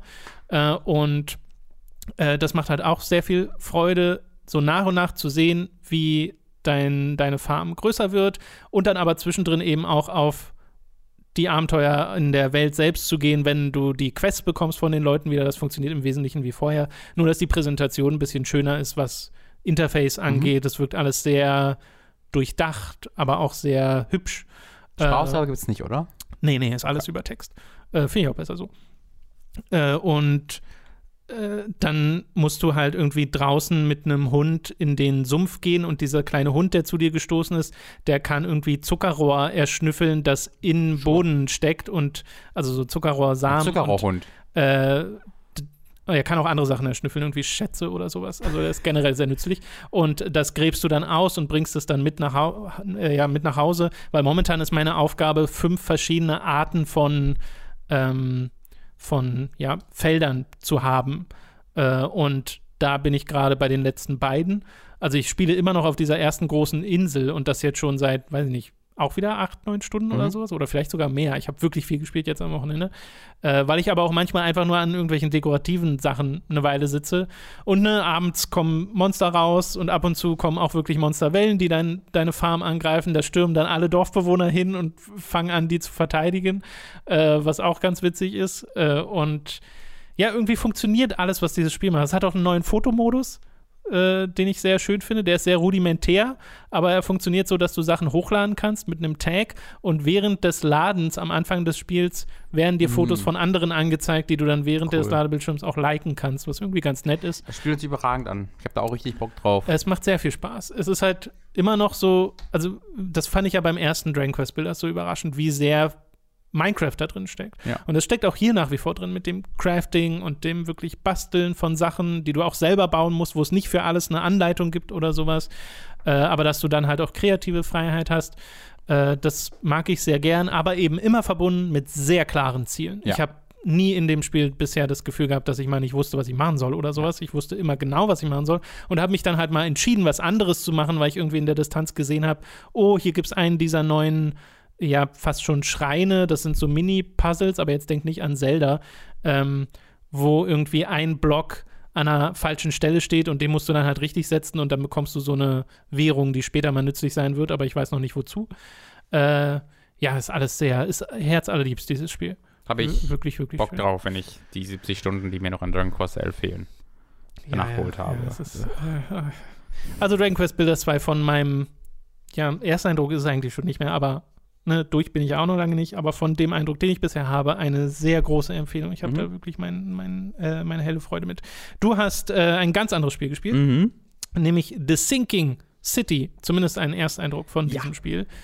Äh, wie ist denn diese, dieser nächste Versuch, ein gutes Lovecraft-Spiel zu machen? Da habe ich äh, wirklich so ein Stündchen ungefähr nur reingeguckt bisher. Ja, also wirklich ich, ein erster. Genau, ich war ja dann äh, auf einem kurzen Heimattrip, äh, habe ich aber vorher noch mal einfach machen wollen, um mir mein, mein Neugier, mein Neugierde ein bisschen zu Spielst besänftigen. Auf dem PC? Auf dem ja, PC, ne? genau, weil ich auch gehört habe, dass es auf der Konsole äh, ganz schön kritisch läuft, oh. ähm, weil es ist halt ein Open-World-Spiel, aber von keinem großen AAA-Entwickler, ähm, wo es mit Ladezeit Ladezeiten und Nachlade, äh, Nachladerucklern und sowas alles nicht so spaßig sein soll. Deswegen dachte ich mir, holen wir uns einfach mal die PC-Version. Äh, ist da, glaube ich, exklusiv im Epic Store nur erhältlich, zumindest dem, was ich geguckt Super. habe. Ähm, der Ersteindruck ist allerdings ein sehr positiver.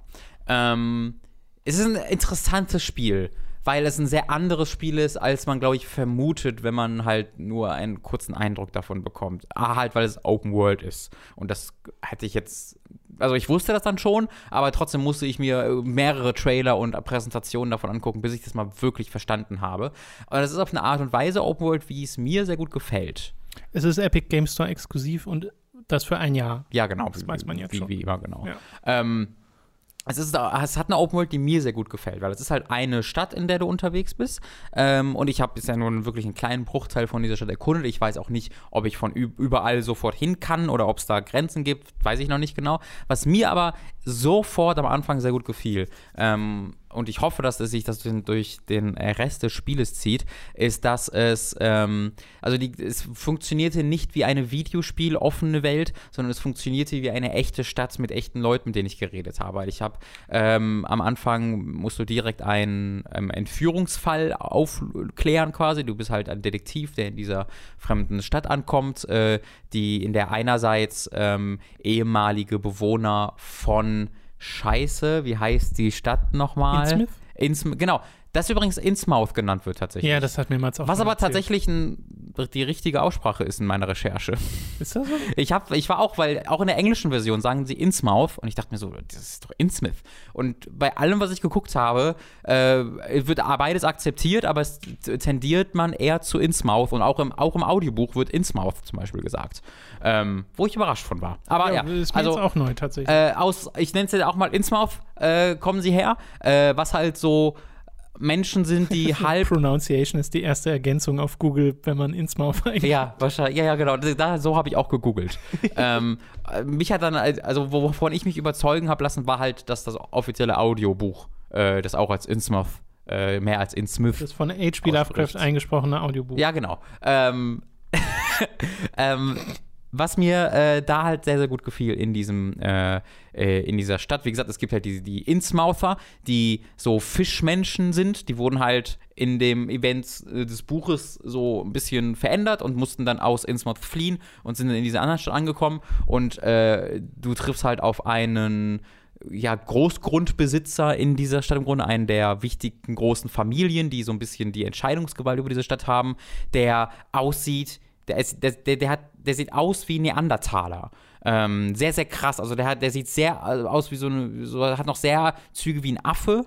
Äh, und das wird auch angesprochen. Also der ist sehr stolz auf seine natürlichen, ursprünglichen Züge, die irgendwie in dieser Familie liegen. Und äh, er ist halt ein übelster Rassist gegenüber den Innsmouthern und die wiederum auch gegenüber seiner Familie aufgrund des Aussehens einerseits äh, im Zuge der Innsmouther und halt äh, er mag die Innsmouther nicht, weil sie halt aus Innsmouth kommen und auch so aussehen. Also es hat sehr, sehr rassistische äh, politische Untertöne, Untertöne schon untertrieben, Töne, Schreie, die dir äh, entgegengerufen werden. Wie gesagt, ich hatte mich ja mit Matt schon mal über das Spiel unterhalten, privat. Er meinte auch am Anfang gibt es so eine Einblendung von wegen.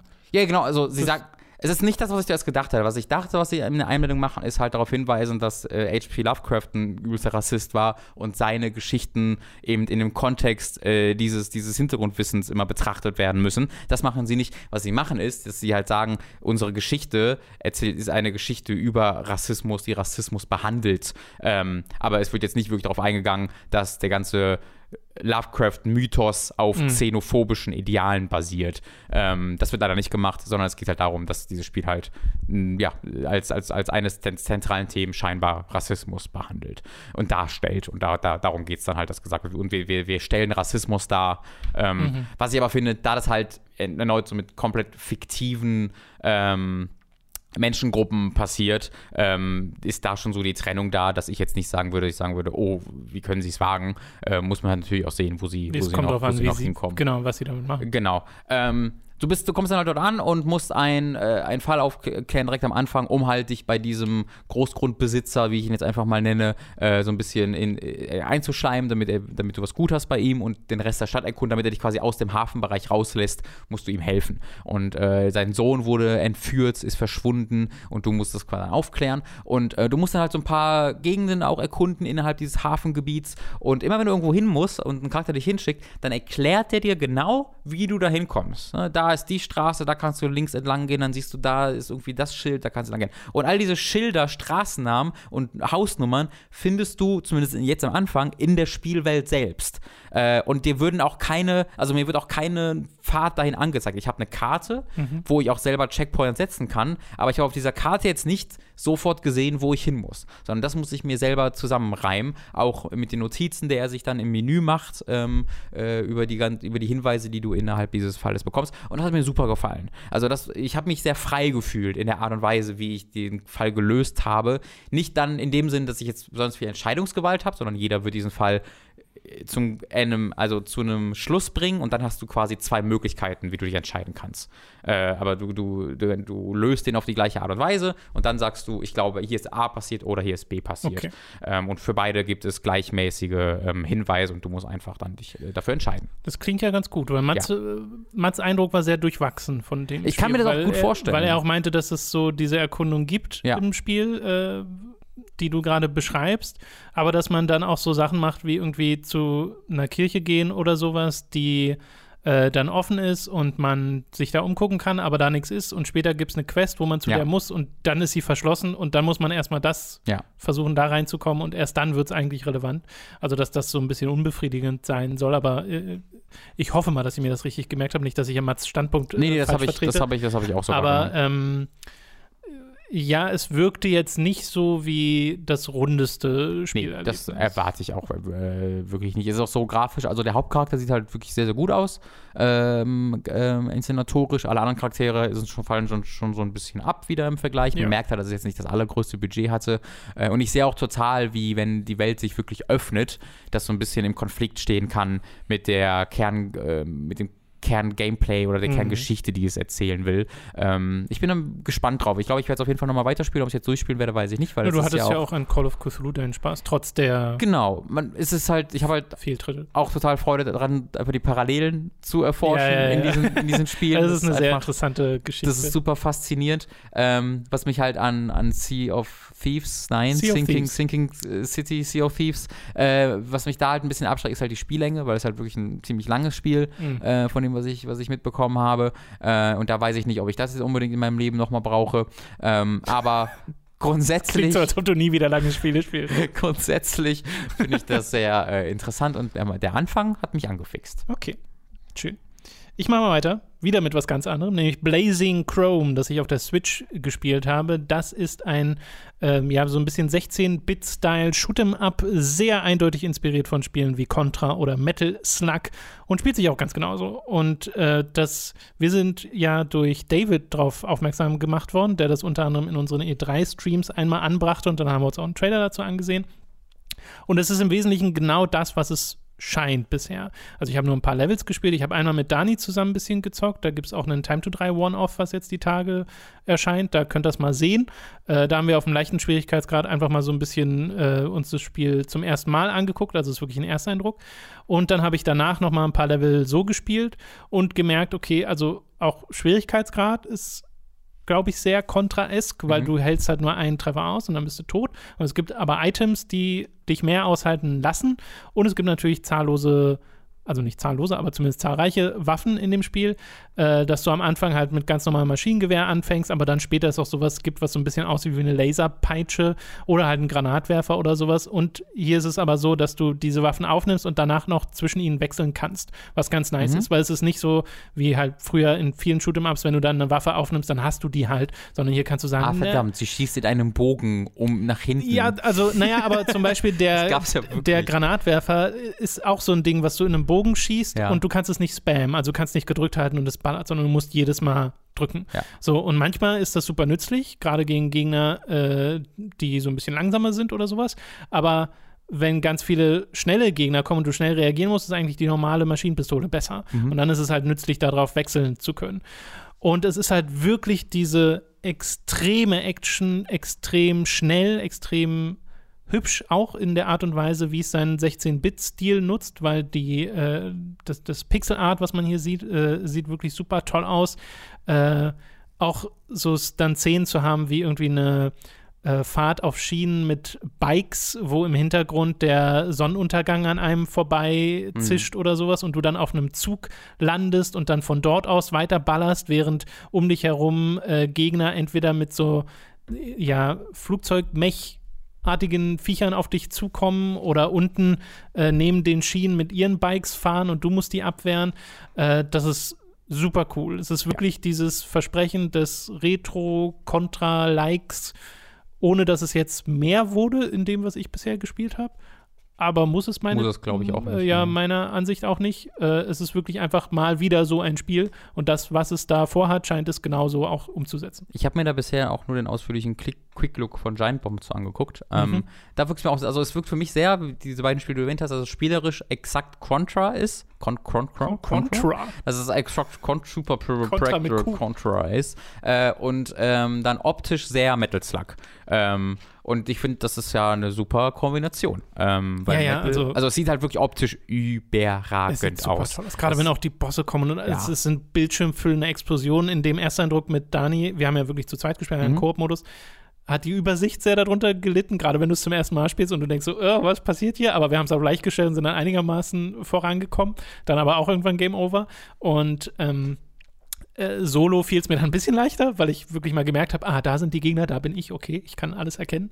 Äh, trotzdem ist es natürlich schwierig, wenn du mit einem Hit stirbst. Also ich habe dann auch auf leicht weitergespielt. da das wird es dann im was- Zwei-Spieler-Modus natürlich äh, besser. Eigentlich Ich, schon. ich habe auch das Gefühl, dass diese Spiele auf Koop balanciert werden. Weil ich immer, wenn ich Leute darüber reden höre, immer darüber reden höre, dass man, dass das ein Koop-Spiel äh, dass es ja, also auch wenn Koop-Spiel. Leute über Contra reden. Ne? Ja. Ja, äh, ja habe ich auch das Gefühl. Es hat aber auch alleine Spaß gemacht. Ja. Aber wie gesagt, es ist dann selbst auf leicht was happig, wo du sieben Leben hast. Äh, selbst da bin ich dann relativ schnell Game Over gegangen, weil du halt nur einmal getroffen werden musst. Mhm. Und wenn du neu spawnst, hast du logischerweise dann nicht das Schild, was du vorher noch hattest. Äh, ja, aber wie gesagt, schaut euch das mal an, wenn ihr auf diese Art von Retro-Spiel steht. Gibt es jetzt auf der Switch, aber auch auf anderen Plattformen, habe ich mir jetzt nur leider nicht aufgeschrieben. Auf der Switch hat es 15 Euro gekostet. Ich möchte kurz darauf hinweisen, es kommt von einem brasilianischen Studio, äh, die vorher schon mal zwei Spiele gemacht haben, die auch so sehr ähm, äh, retro-mäßige alte Spiele, im, also kopieren, imitieren sind negativ behaftete Worte, aber so jetzt, wie sie das auch mit machen, Hommage. äh, ho homagieren. ähm, ich möchte kurz, das ist ein sehr positives Wort, homagieren. Äh, homagieren. Ähm, ich möchte Kriegen kurz darauf nochmal hinweisen. Ich schaue mal ganz kurz, wie die Nummer heißen. Joy Mesher ist ein ganz schöner Name für einen Spielentwickler, liebe Leute. Joy Mesher. Ich will mal darauf hinweisen und ihren Namen direkt mal äh, kritisieren. genau, also das, äh, sie haben Oniken und Odallus oh, auch Oniken, gemacht. das haben wir doch mal gespielt. also zumindest, oder wir hatten es mal vor. Oniken ist dieses Ninja Gaiden-like, glaube ich, wenn ich richtig im Kopf haben wir das nicht in unserem Steam-Stream? Das kann gut, ich glaube schon, ja. Ich glaube schon. Und Odallus oder Od Odallus, äh, O-D-A-L-L-U-S, ist ein Castlevania-Spiel. Ah, ähm, okay. was, und beide sind sehr beliebt. Ähm, äh, so, sollen, sollen sehr, sehr toll sein und kosten auch in jedem Sale irgendwie 1 Euro oder 2 Euro oder so. Ähm, ja, kann cool. man sich auf jeden Fall mal genauer angucken. Wo wir gerade bei Hommages an alte Klassiker sind, äh, du hast Soul Seraph gespielt. Das ist auch ein bisschen eine Hommage an ActRaiser, Mhm. ein Spiel, das äh, 2D-Platforming mit ja, Aufbausimulation verbindet und Soul Seraph scheint zumindest in eine ähnliche Richtung zu gehen, kommt von heißen Ace sie? Team. Ace Team, genau, die vorher Xeno-Clash gemacht haben und diverse andere Spiele, deren Namen ich schon wieder vergessen Äh, habe. Ro Rock of Ages und, Ja, das mit dem Monst- Mars-Ding. die Tower of Monsters. Deadly Tower of Monsters, genau. und wie hieß dann? Ja, ist egal. Ja. Auf jeden Fall haben die, die, das, ein Spiel fehlt noch. haben die Soul Seraph äh, gemacht und äh, das hast du gespielt. Auch Ja. auf der Switch, ne? Ja, genau. Als großer Fan von Ace Team muss ich sagen, äh, uh, uh. ähm, dem Spiel fehlt erstmal jegliche Identität, was normalerweise immer die große Stärke sagen, von ja Ace eigentlich Team ist. deren Ding. Ja. Genau. Du kannst alles an den Ace Team Spielen irgendwie hassen, aber die Charaktere und die Erzählung und die Dialoge und die Atmosphäre, der Style, der Style die Spielwelt ist normalerweise das, was sich trotzdem irgendwie halten ja. kann. Das ist so ein klassisches Suda 51-Ding eigentlich in, in, in dieser Hinsicht. Das geht hier dem Spiel komplett abhanden. Ich habe so zwei Stunden, glaube ich, gespielt. Ähm, du bist ein Gott namens Helios, der vor, es gibt so einen Charakter, so ein alter Mann, der betet, der sagt, oh Helios, komm mal her, wir sind ein Monster. Und dann kommt Helios und sagt, ja, ich mache jetzt mal die Monster tot. Äh, das war's so wirklich. Also erzählerisch okay. ist da bisher noch nicht mehr passiert. Du hast immer mal wieder, wenn du ähm, das Dorf weiter auf, aufbaust, bekommst du kurze Snippets, wo der alte Mann äh, so ein 2D-Porträt aufploppt und er mit seiner Tochter erzählt und dann sagt er irgendwie, oh, der Gott der, der Bäume ist böse. Und dann sagt sie, oh, schade. Ähm, und das, so das war's. Also mehr okay. ist da bisher noch nicht passiert. Also keinerlei irgendwie Reste von dem, was man normalerweise an AC mag, ähm, was halt das äh, Spielerische da lässt und ja, oh, ähm, es ist zweigeteilt, ne? wie auch in äh, ActRaiser. Ich erkläre das aber mal ähm, grundsätzlicher, weil ich habe ActRaiser vorher auch nie gespielt. Einerseits hast du einen 2D-Side-Scroller, wo du ähm, mit dem Schwert zuschlagen kannst, wo du ausweichen kannst nach hinten und springen kannst und ein Schild hast und einen Bogen auch.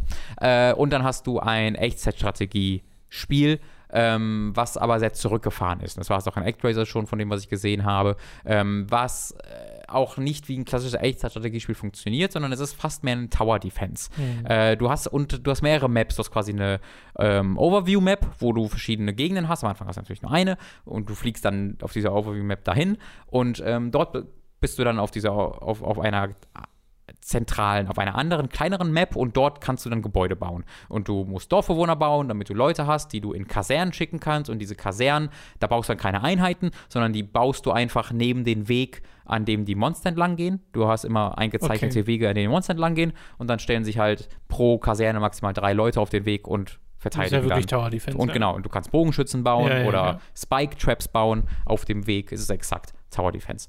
Ähm, und was du quasi machen musst, ist, du musst einen, ähm, eine Balance finden, dass du einerseits äh, immer neue äh, Kasernen und Bauernhöfe baust, um dann die, ähm, weil du brauchst, du brauchst immer einen Bauernhof, um ein Haus, du brauchst, äh, pro Haus braucht eine Nahrung und diese eine Nahrung wird für einen Bauernhof äh, gebau, äh, hergestellt. Ähm, und dann musst du halt das in der Balance halten und dann musst du aber auch Holz hacken, wo es immer nur ein paar Ressourcen gibt auf jeder Map, um neue Gebäude bauen zu können. Und das musst du dann damit balancieren, dass du auch Tempel bauen musst, weil dein Ziel ist quasi zu den Spawn-Punkten dieser Monster zu kommen. Die, Punkt, die spawnen immer an mehreren Punkten auf der Map und du musst dann Wege dahin bauen und dann baust du einen Tempel direkt neben diesem Spawn-Punkt, der dann so einen giftigen Nebel wegscheucht, wenn du den mit äh, Dorfbewohnern ausrüstest und dann kannst du, wenn du eine Welle überstanden hast, also irgendwie alle 30 Sekunden startet eine neue Gegnerwelle, mhm. wenn du eine Gegnerwelle überstanden hast, kannst du dann äh, zu diesem ja, zu diesem Spawnpunkt gehen mit dem Cursor, der auch gleichzeitig Helios ist, A drücken und dann kommst du in die 2D-Perspektive, wo du dann den Spawnpunkt kaputt machst. Das machst du vier, fünf Mal auf dieser Map und dann hast du den äh, Gegner, okay. bist, bist, du beim letzten Spawnpunkt und da besiegst du einen zentralen Gegner und dann gehst du zum nächsten. War das dann ein Boss oder sowas? Oder? Ja, aber auch einer, der jetzt nicht speziell gemacht, also den ich auch schon öfter jetzt gesehen hatte. Mhm. Ähm, aber ja, es ist ein großer Gegner. Ähm, das ist okay. So, dieses Echtstrategie ist okay, auf der Switch weniger. Auf der, das ist wirklich ein kritischer Switch-Port. Ich würde es, wenn es euch kauft, kauft es nicht auf der Switch, weil es wirklich eine Auflösung von 4x3 hat gefühlt. Es ist extrem verwaschen ist und auch dann nicht flüssig läuft dabei. Äh, es ist auch nicht so, dass es jetzt richtig krass ruckelt, aber es ist die ganze Zeit verzögert, weißt du? Es, es macht nie so ganz in der Sekunde, wo du drauf drückst, alles, sondern du hast immer das Gefühl, da ist eine Verzögerung drin, ähm, weil das alles erst berechnet werden muss, was halt im Echtzeitstrategie-Part oder sag mal nur im Strategie-Part nervig ist, aber okay, aber dann im 2D äh, oder 2.5D Sidescrolling-Part richtig schlimm wird, weil die sind richtig, richtig, richtig, richtig scheiße. die sind What? so richtig scheiße, diese 2D-Parts. Äh, ähm, es, alles ist halt ultra verzögert. Du kannst nicht unmittelbar auf Dinge, auf Dinge reagieren. Äh, die Dinger sind zusammengesetzt aus, aus, äh, aus ähm, Unreal Engine Assets die äh, in keiner Weise zusammenpassen und die auch so teilweise so, wo du die Linien dazwischen siehst, wo sie zusammengesetzt wurden. Richtig schlimm. Es sieht wirklich desaströs aus, grafisch. Äh, die Monster-Designs sind alle die langweiligsten Kobolde oder sonst was, die du dir vorstellen kannst. Ähm, du wirst, du musst halt na, manchmal nach links, manchmal nach rechts laufen. Die, das, die, die Ziele variieren in diesen Side-Scrolling-Passagen. Manchmal musst du einen Endpunkt erreichen, manchmal musst du, hast du nur äh, einen Bildschirm, auf dem du hin und her läufst und da spawnen einfach immer neue Gegner, die mhm. du besiegen musst. Das variiert dann.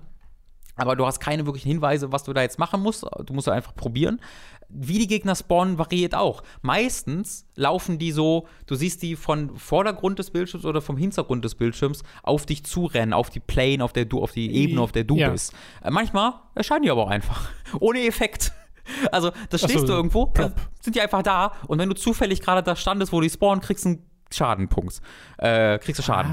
Ah. Ähm, weil also das auch es so, wirkt einfach unfertig. Es wirkt völlig unfertig. Du hast halt auch, äh, aber es ist auch so zentral irgendwie nicht gut designt. Du hast halt Waffen und die Gegner haben auch Waffen, mit denen sie Schaden machen. Ne? Ja. Gleichzeitig nimmst du aber auch Schaden, wenn du sie berührst. Du hast aber eine Nahkampfwaffe, wo du relativ nah dran musst, um ihnen Schaden zu machen. Und dann ist, die, ist das mega verzögert. Sie haben Hitboxen, die ich, äh, also wo es eine nette Bezeichnung als Hitboxen zu bezeichnen und nicht als Hitfelder. Ähm, weil du kommst dann irgendwie in die Nähe und versuchst sie zu schlagen. Dein Gegner, dein Charakter rennt auch noch eine halbe Sekunde länger nach rechts, als du eigentlich willst. Und dann wirst du, berührst du schon so halb den Gegner, wirst dann nach hinten geworfen und getroffen und musst dann aber wieder an ihn. Ja, ja, ja. Das ist absolutes Desaster. Ist unglaublich frustrierend. Diese Level sind dann meistens recht kurz. Ich hatte auch schon zwei Level, die unfassbar lang sind, die nicht aufhören, wo auch immer neue Spawns und du rennst dann halt nach rechts. Du rennst natürlich dann nach rechts und dann gibt es wirklich Gegenden, wie in einem schlechten Mario Maker Level, das ich gebaut hätte. Du bist an einem Abgrund und du siehst nichts, was rechts ist. Denkst dir dann, na gut, dann springe ich jetzt mal dahin. Und wenn dort wenn dort eine Spike, irgendwie Spikes wären, dann zeigt dir das an mit so roten Pfeilen. Ja. Das ist auch schon sehr un, ungalant, dass also rote Pfeile aufploppen, die zeigen, dass da nicht hinfallen darfst. Das ist okay, das wird angezeigt. Aber was dann passiert ist, ist, ich war mega spät in diesem Level, war schon mega angekotzt, weil ich es schon 20.000 Mal gespielt habe. Und dann habe ich so eine Klippe und springe dann rechts da runter. Und in der Sekunde, wo ich runterspringe, bin ich im Blickfeld von einem Bogenschützen rechts, der dann, den ich dann erst sehe. Und in der Sekunde, in der ich dann noch im Fallen bin, schieße sofort den Pfeil. Ich hatte noch ein Leben. Bevor ich am Boden war, hat der Pfeil mich schon getroffen, mich gekillt. Schön. Und das ist halt wirklich Leveldesign out, straight out of hell. Ähm, sie äh, hauen, die, sie spawnen dir dann einfach diese Gegner um, umher, bis du irgendwie keinen Bock mehr hast es ist wirklich nicht gut. Es ist leider wirklich nicht gut und ich könnte das total verzeihen, wenn ich dafür diese, ne, dieses Ace-Team-Ding hätte von einer spannenden, faszinierenden Spielwelt. Das existiert aber gar nicht. Es ist das langweiligste einer Spielwelt, was ich seit langem gesehen habe. Ähm, es wirkt unfertig, es wirkt wild zusammengeworfen. Ähm, ich habe tatsächlich, also das mit den Assets ist tatsächlich auch jetzt nicht nur ein, wirkt nicht so, sondern ich habe mich da mal, ich kann es ja selbst nicht, nicht beurteilen, aber äh, in meiner Recherche auf, auf äh, google.de habe ich ein, zwei ähm, Beiträge von selber Leuten gesehen, die ab und zu mal im Unity Store unterwegs sind, wo schon diese Effekte und die Effekte einfach eins zu eins ähm, übernommen wurden. Ähm, Wie ist das denn passiert? Ich weiß, ich weiß, das Spiel wird wie für 3,50 Euro entwickelt. Äh, ja, und mit, einem, mit einer Deadline von drei Monaten oder Wirklich. Was? Es kann sein, und das ist halt etwas, was ich fast selbst ausprobieren will, ähm, es kann sein, dass das zentrale Problem, dass sich das alles so scheiße spielt und steuert, durch die anderen Versionen ähm, ein bisschen, bis, also ein bisschen verbessert wird. Ja, Vor allem natürlich mal, durch die PC-Version. Ich habe gerade mal, achso, PC-Version weiß ich nicht, aber ich habe gerade mal die GameSpot-Review von der PS4-Version gesehen mhm. und da stand auch Controls too rigid. Ja, also die, also rigid ist auf jeden Fall, aber wenn es zumindest nicht so diesen dieses Verzögerte hätte, wo alles so ein zu lange und dann so kleine Mikroruckler ab und zu mal ja, wieder hat. Also eine schlechte ähm, Performance wird dem auf jeden Fall nicht helfen. Es läuft halt aus irgendeinem Grund auch auf PS4 und Xbox One, so wie ich das gesehen habe, nur mit 30 Frames. Ähm, aber auf dem PC kannst du es dann halt nee, auch mit 60 ja spielen. auch gerade wie ein Spiel, was also dann wahrscheinlich auch nicht Zeit für Optimierung oder sowas. Nee, äh, überhaupt nicht. Es hat einen das coolen ist Soundtrack. So eigenartig. Das, naja, ja, ist ja auch. Na, obwohl, nee, der Komponist hat ja. Der, äh, das Theme hat er gemacht, hatte, hat was super cool ist, gemacht, aber auch ja. der Rest des Soundtracks ist ziemlich cool. Ähm, Sega hat das so, ja, nur ein paar Wochen bevor es jetzt rauskam, angekündigt und dann ist es so ein, so, sowas Vergessenswertes sofort Wirklich? wieder. Das finde ich so schade, weil das Prinzip finde ich eigentlich cool. Ja, ja, ja. Also, es ist halt die, die mit dem Strategiepart könnte ich, könnte man noch was machen und da habe ich Mhm. auch irgendwie, also mega viel Spaß hatte ich damit jetzt nicht, aber ich hatte mich schon, es hat mich gut beschäftigt. Ja, das ist Ähm, jetzt nicht so eine schöne Aussage. Ja, aber also, da, da, also ich hatte schon so, ich wollte sehen, was die nächsten Gebäudearten sind, Ja, die ich okay. freischalte und das habe ich dann schon ganz gerne gespielt. Aber diese Sidescrolling-Passagen sind wirklich äh, auf der Switch zumindest die absolute Hölle. Oh je. Kostet nur 15 Euro? Ja, ja, nee. Das ist sehr, sehr schade.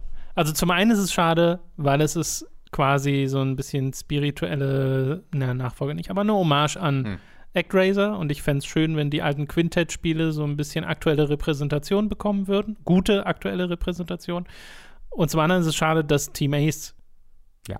so ein Spiel macht. Ja, ja. Das Weil du ja auch meintest, dass die Persönlichkeit wird. Also, dass es nicht Genau. mal aufgewiegt, Das das aufgewogen wird Spiel. durch was anderes. Also Abyss, Abyss Odyssey hieß es. Ähm, das war das eine Spiel, was halt, halt wo, dadurch, dass es ein Roguelike war, wo das ein bisschen Ja. ist, es hatte immer noch diese weirden Charaktere und eine weirde Welt und genau einen schönen Grafikstil. Ähm, das ist wirklich, also das wirkt wie das erste Spiel, was sie gemacht haben. Also sie haben das ist quasi umgekehrt. Es müsste eigentlich Xenoclash müsste das aktuellste Spiel sein, was sie gemacht haben. Und Ja, das ist das erste Spiel. Und dann würdest du sagen, krasse Entwicklung. Äh, aber auch Deadly Tower of Monsters ist jetzt ja nicht so lange her. Ähm, da steckte wirklich deutlich, deutlich, deutlich mehr Kohle drin. Hm. Ist ein Entwicklerteam, was aus Chile kommt, was ja auch sehr einzigartig und, äh, und cool ist.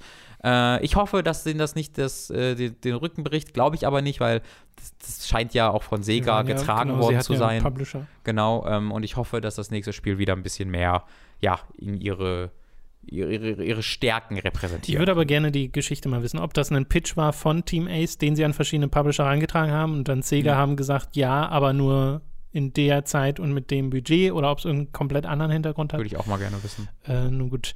Äh, zu einem Spiel, was dir besser gefallen hat. Etherborn. Mhm. Auch auf der Switch gespielt? Habe ich auch auf der Switch gespielt, äh, gibt es aber auch auf allen möglichen Plattformen. Äh, Etherborn zusammengeschrieben. Kommt, äh, oh, wann kommt denn das raus? Ich will das kurz sagen. Kommt auf jeden Fall vom Entwickler. Ah, habe ich das weg. Altered Meta. Altered Meta, vielleicht kannst du mal kurz nachgucken, wann es rauskommt. Äh, ich darf jetzt noch kein finales Fazit geben, aber ich darf schon ausdrück, ausführlich über mein Spiel, äh, über, über das Spiel reden. Man darf es auch schon 18. streamen. Juli in zwei Tagen. Ja, genau, am Donnerstag kommt raus. Da ist auch das äh, Fazit-Embargo Für PS4, Xbox One, PC und Switch. vorbei. Es war ein, äh, es war von FIC äh, supported äh, auf dem äh, Crowd, Crowdfunding-Plattform von Double Fine.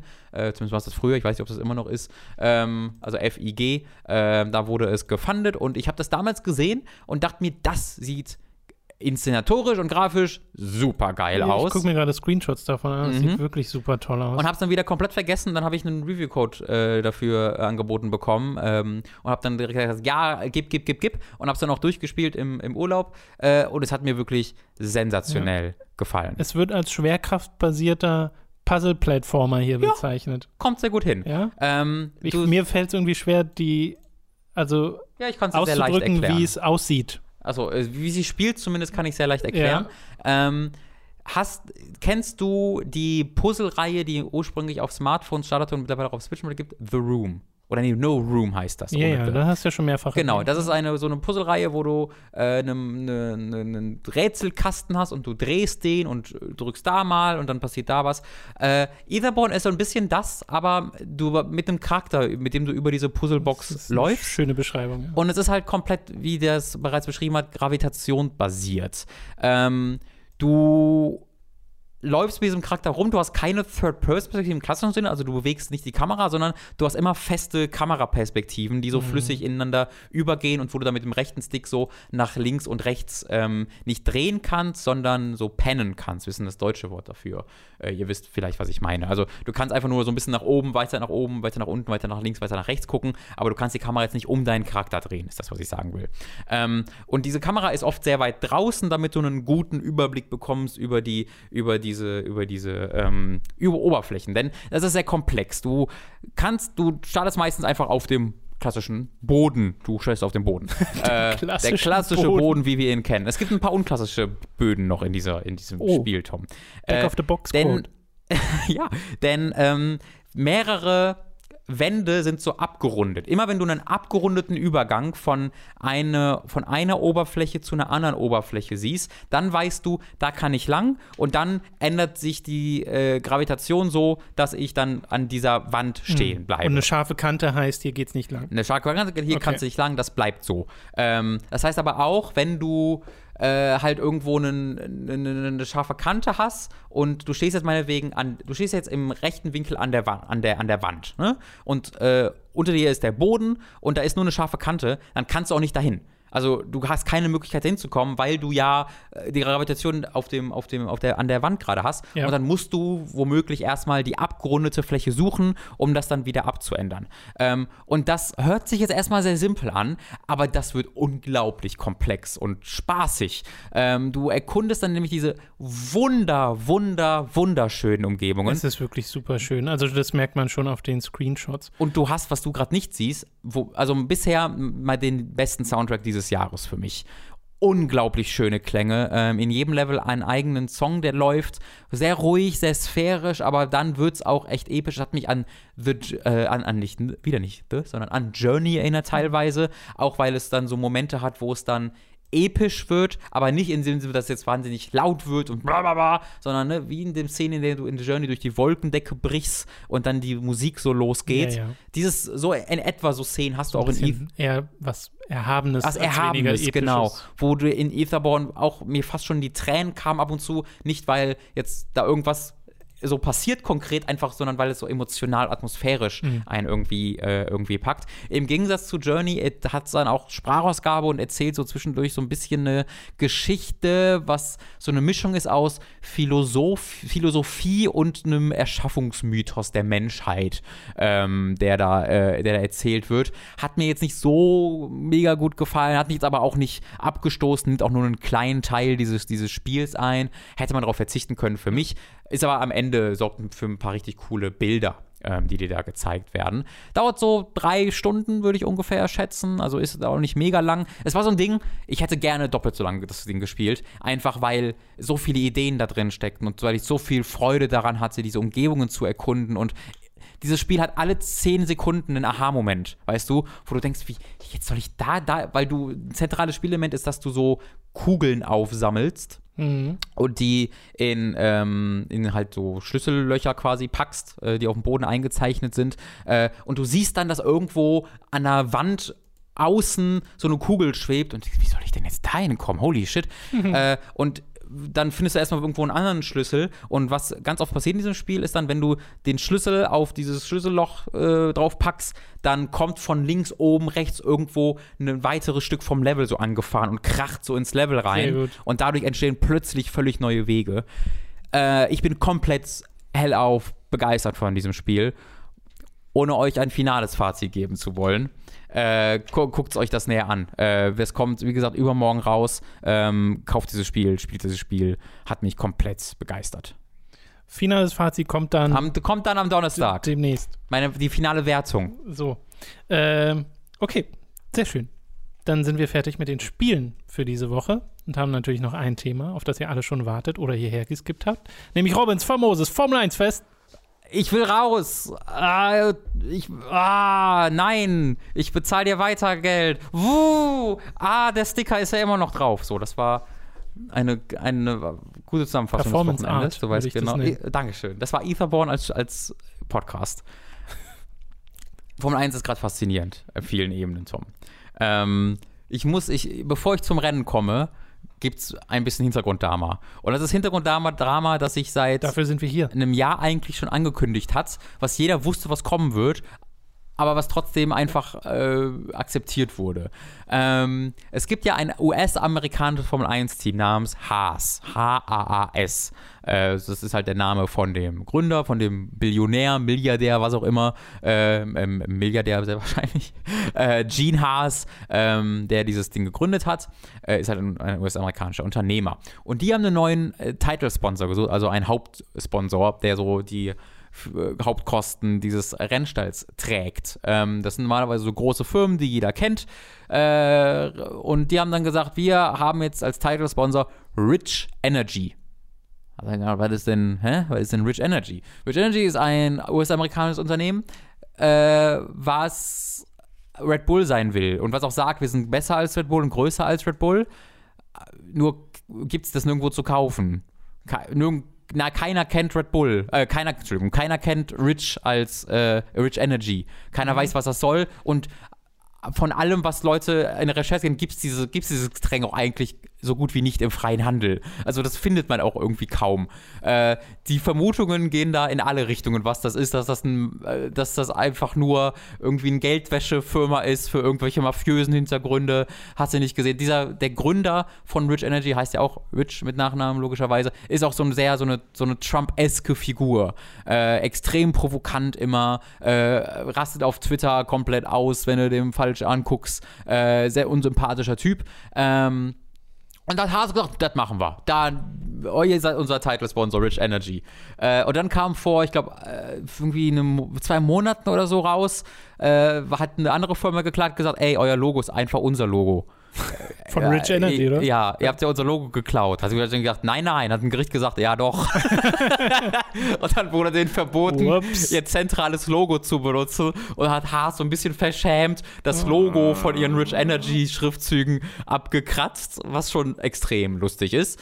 Ähm, und dann also Haas, das, das lief nicht so gut, die letzten, äh, jetzt die Saison eigentlich schon. Äh, die sind in Qualifikationen meistens richtig gut und im Rennen also mhm. kriegen sie dann die Reifen nicht warm. Also ihr Auto funktioniert mit den Reifen einfach nicht und sie werden dann komplett durchgereicht. Und dann hat ähm, also du guckst auf den Rich Energy Twitter-Account und der ist halt voll mit den üblichen, ja, hier Haas und das ist halt so das zentrale Ding, dass sie der Haas-Sponsor sind. Ähm, und vor zwei Tagen, ja, jetzt Silverstone, Magnussen, geil, geil, geil. Zwei Tage später gibt es dann einen Post, wo äh, der ähm, Gründer selbst äh, ein, ein, das geschrieben hat wir, wir kündigen hiermit unseren Vertrag, äh, weil wir dafür bezahlt haben, dass wir vorne mitfahren. Die Performance von Haas ist für uns inakzeptabel.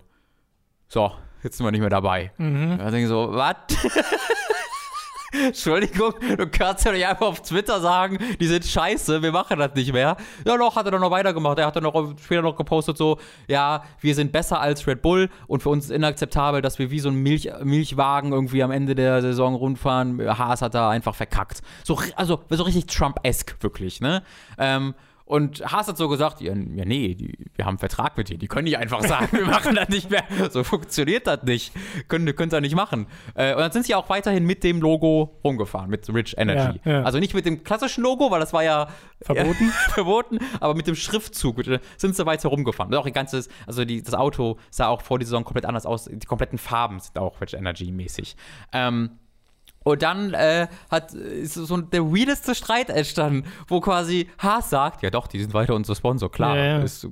Und auf Twitter, der Gründer sagt die ganze Zeit, nein, sind wir nicht mehr, ich will das nicht mehr sein. Und dann gibt es aber Investoren bei Rich Energy, die quasi sagen, sag mal, bist du besoffen, was machst denn du? Die versuchen, ihn aus, dem, aus der Firma rauszudrängen, alles öffentlich, wo dann wo dann der Gründer wiederum öffentlich auf Twitter interne Dokumente postet, die er mit den, äh, wo, es dann so, er inszeniert sich dann so wie Erdogan, Scheiße. der geputscht werden soll von abtrünnigen Investoren. Weißt du, während Haas versucht, die Investoren zu unterstützen, weil die natürlich auch, das ist das Absurdeste, völlig absurd. Mein Lieblingsding an, den, an der Geschichte ist, dass dann äh, der, äh, der, der, der Gründer, der CEO, äh, schließlich irgendwie auf Twitter gepostet hat, hier, äh, Haas sagt, wir haben gar nicht gekündigt, das können wir gar nicht. Hier ist das Dokument, das beweist, dass sie die Kündigung akzeptiert haben. wir wollen nichts mehr mit denen zu tun haben. viel Glück, aber die sind scheiße. Und dieses Dokument, was er dann verlinkt, ist nicht das, was er sagt, was er ist, sondern dieses Dokument, was er verlinkt, ist ein Dokument vom Anwalt von Haas, wo er wo drin steht, Digga, du kannst uns nicht einfach kündigen. So, äh, du schuldest uns noch 35 Millionen Dollar für die bis 2022 und darauf bestehen wir und wenn nicht, klagen wir das ein. Ja. Und er hat dann gelesen, wir haben die Kündigung akzeptiert. Ich weiß nicht, was mit dem Typen los ist. Das ist wirklich so ein richtiger Trump-Typ ähm, und es ist super geil, dass genau das passiert, weil das war, das hat jeder vorausgesehen. Jeder meinte die ganze ja, Zeit, ja Rich gibt's, was, was macht ihr? Die Firma gibt's nicht. Das ist offensichtlich eine Betrügerbande oder der CEO ist offensichtlich ein Betrüger. Was macht ihr denn da? Und das ist jetzt genauso äh, abhandelte, ist faszinierend. Und es ist halt auch faszinierend aus der Ebene, dass in diesem Dokument, was der Typ da veröffentlicht hat, halt die exakten Sponsoring-Beträge drinstehen. So 15 mhm. Millionen für 2020 und 14 Millionen für dieses Jahr, was man halt auch nicht so oft sieht. Ähm, ja, ongoing. Mal gucken, äh, ob der Putschversuch noch klappt oder ob, sie, ob die dann als weißes Auto demnächst durch die Gegend fahren, ob sie einfach weiter gesponsert werden, ohne dass der Sponsor das will. Das ist, äh, es ist herrlich. Es ist super, super gut. Und wie ähm, war das Rennen? Das Rennen war auch super cool, äh, tatsächlich. Zumindest, wenn du kein Fan der Fahrer bist, von dem ich Fan bin. Also äh, sportlich war das Rennen sehr, sehr toll. Äh, okay. äh, Silverstone ist halt eine super, äh, super Rennstrecke mit sehr vielen schnellen Kurven, wo die Downforce, also Formel 1 Autos sind ja gar nicht mehr so schnell. Die fahren ja auf der Geraden, fahren die so über 300 knapp, 310, 320, was jetzt für Extremsportautos gar nicht mal so extrem ist. Ne? Die waren auch mal deutlich schneller, also die sind auch mal in die, in die 400er Region gekommen. Das ist deutlich zurückgefahren worden, was halt das Unglaubliche bei Formel 1 Autos ist, dass sie ja mit 250 auch durch Kurven durchfahren können, mhm. wo alle anderen Autos auf 100 abbremsen müssen, weil sie so viel Downforce haben. Ich habe es schon mal erzählt, wenn du an einem Tunnel bist und sie den Tunnel an die Decke fahren würden mit Vollspeed, würden sie an der Decke bleiben, weil die Downforce des Autos stärker als die Gravitation ist. Ähm, das ist physikalisch. Ich verstehe auch nicht, wie das funktionieren kann, aber es funktioniert ähm, physikalisch, zumindest mathematisch. Hat, glaube ich, noch niemand versucht. Wäre aber mal cool. Ja, was wäre denn das mal für eine Mario Kart-Rennstrecke? Das wäre halt so, also wenn es jemand machen will, dann würde es Haas mit Rich Energy machen. Ich mal gucken, vielleicht. Einmal. Ja, ja. naja, theoretisch würde es ja funktionieren. Hm, naja. Äh, jedenfalls ist Silverstone dann eine so gut äh, geeignete Strecke für, weil sie sehr viele so Kurven hat, die so lang gezogen sind, wo sie dann mit vollem Speed durchbrettern, wo du dann aber manchmal auch ein bisschen vom Gas gehen musst, wo du dann cool überholen kannst. Äh, war, war sehr spektakulär. Es war aber auch ein Mikrokosmos der ganzen Saison.